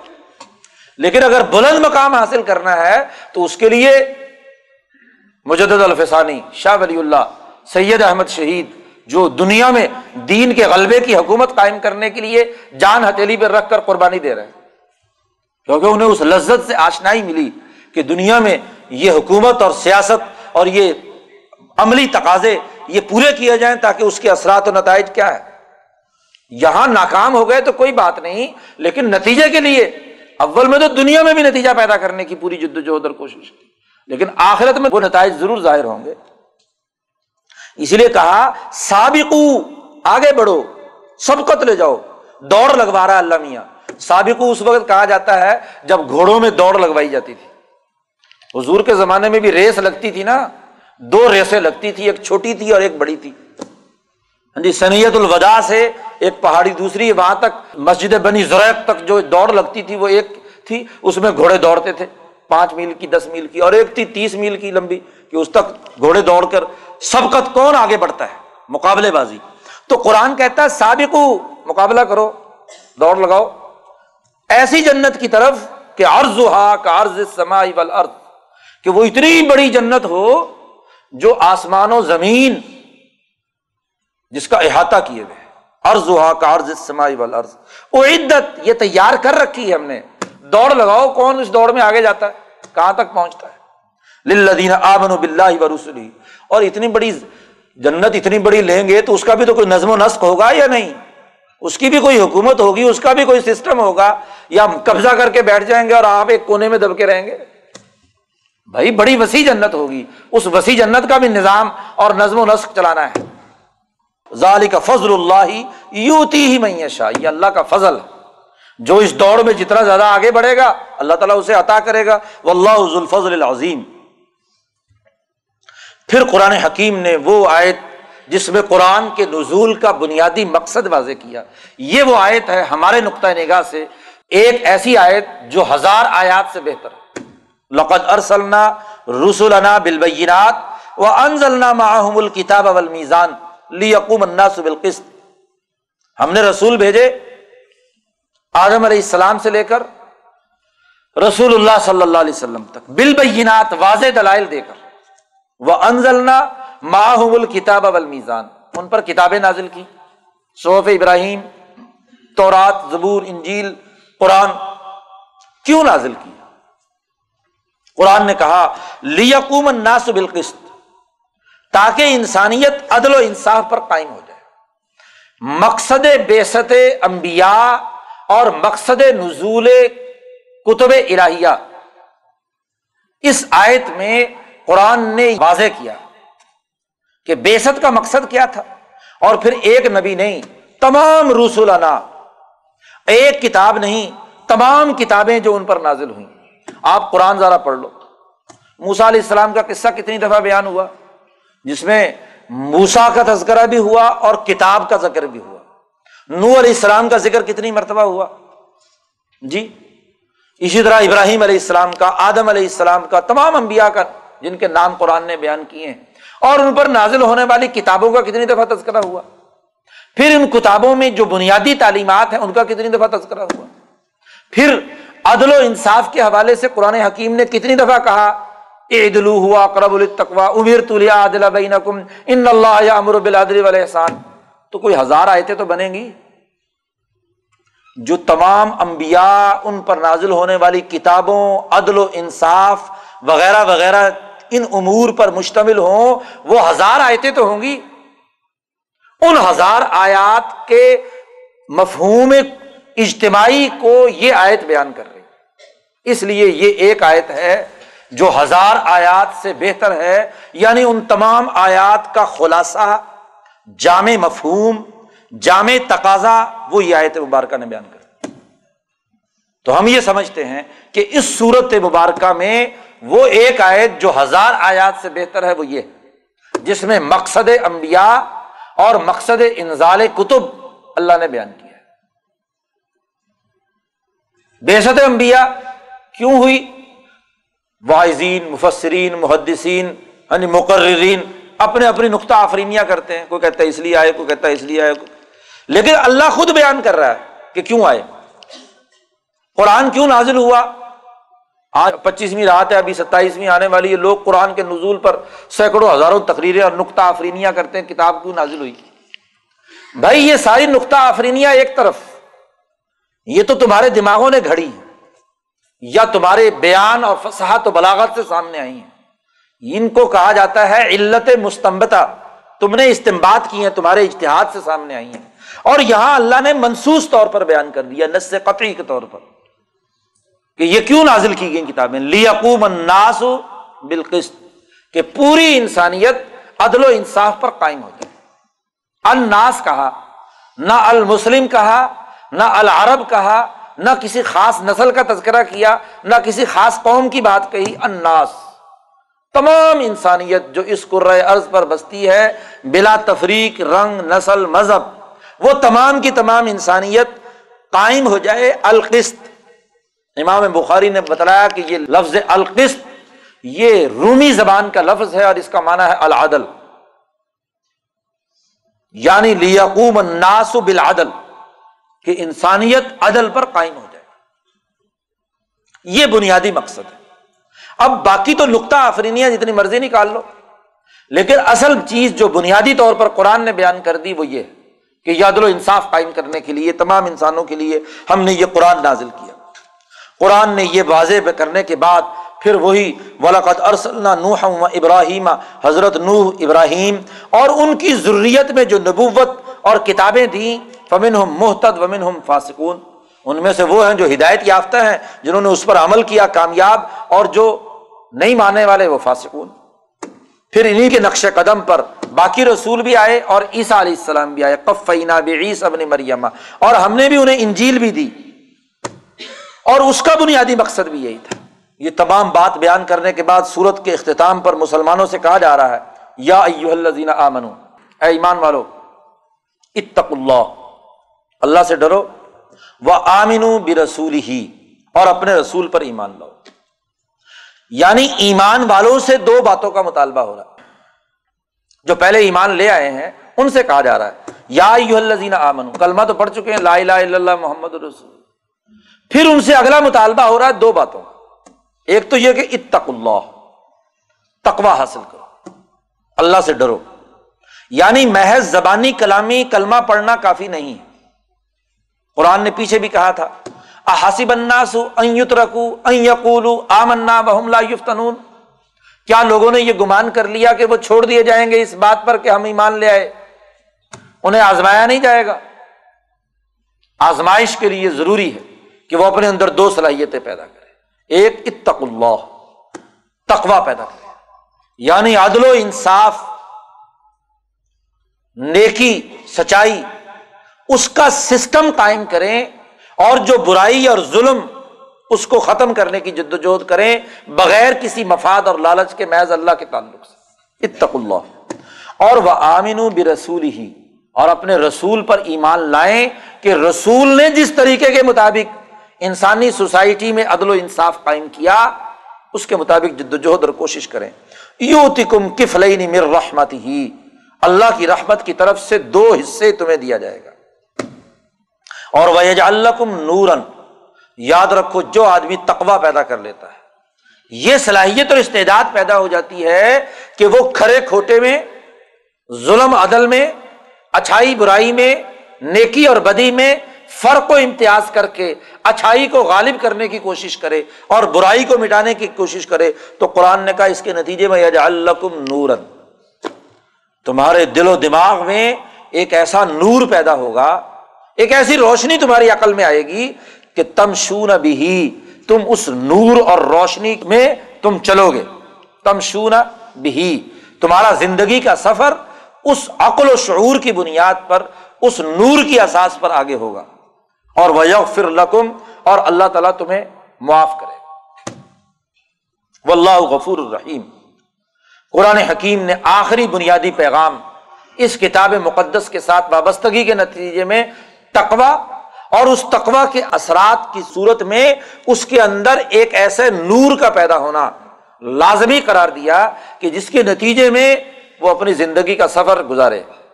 انسان کے اندر اس دین کی تعلیم کے نتیجے میں ایسی فقاہت، ایسا شعور، ایسا فہم و بصیرت ہو کہ اس کے ذریعے سے اس کا سفر آسان ہو۔ بالکل کھڑے کھوٹے کی پہچان کے ساتھ وہ آگے بڑھتا رہے۔ تو دینی شعور کی بلندی یہ اس کے ایمان کا لازمی تقاضا اور نتیجے کے طور پر سامنے آنا چاہیے۔ تو اس صورت مبارکہ میں قرآن حکیم نے اپنا نصب العین متعین کر دیا کہ قرآن کی تعلیم کا نصب العین یا ہدف یہ ہے کہ لیقوم الناس بالقسط۔ ہم نے قرآن اس لیے نازل کیا، کتابیں اس لیے نازل کی کہ اس کے ذریعے سے انسانیت عدل و انصاف پر قائم ہو جائے۔ باقی صورتیں انشاءاللہ اللہ کل سنیں گے اور اس پر گفتگو کریں گے۔ وہ آخر داوانہ الحمد للہ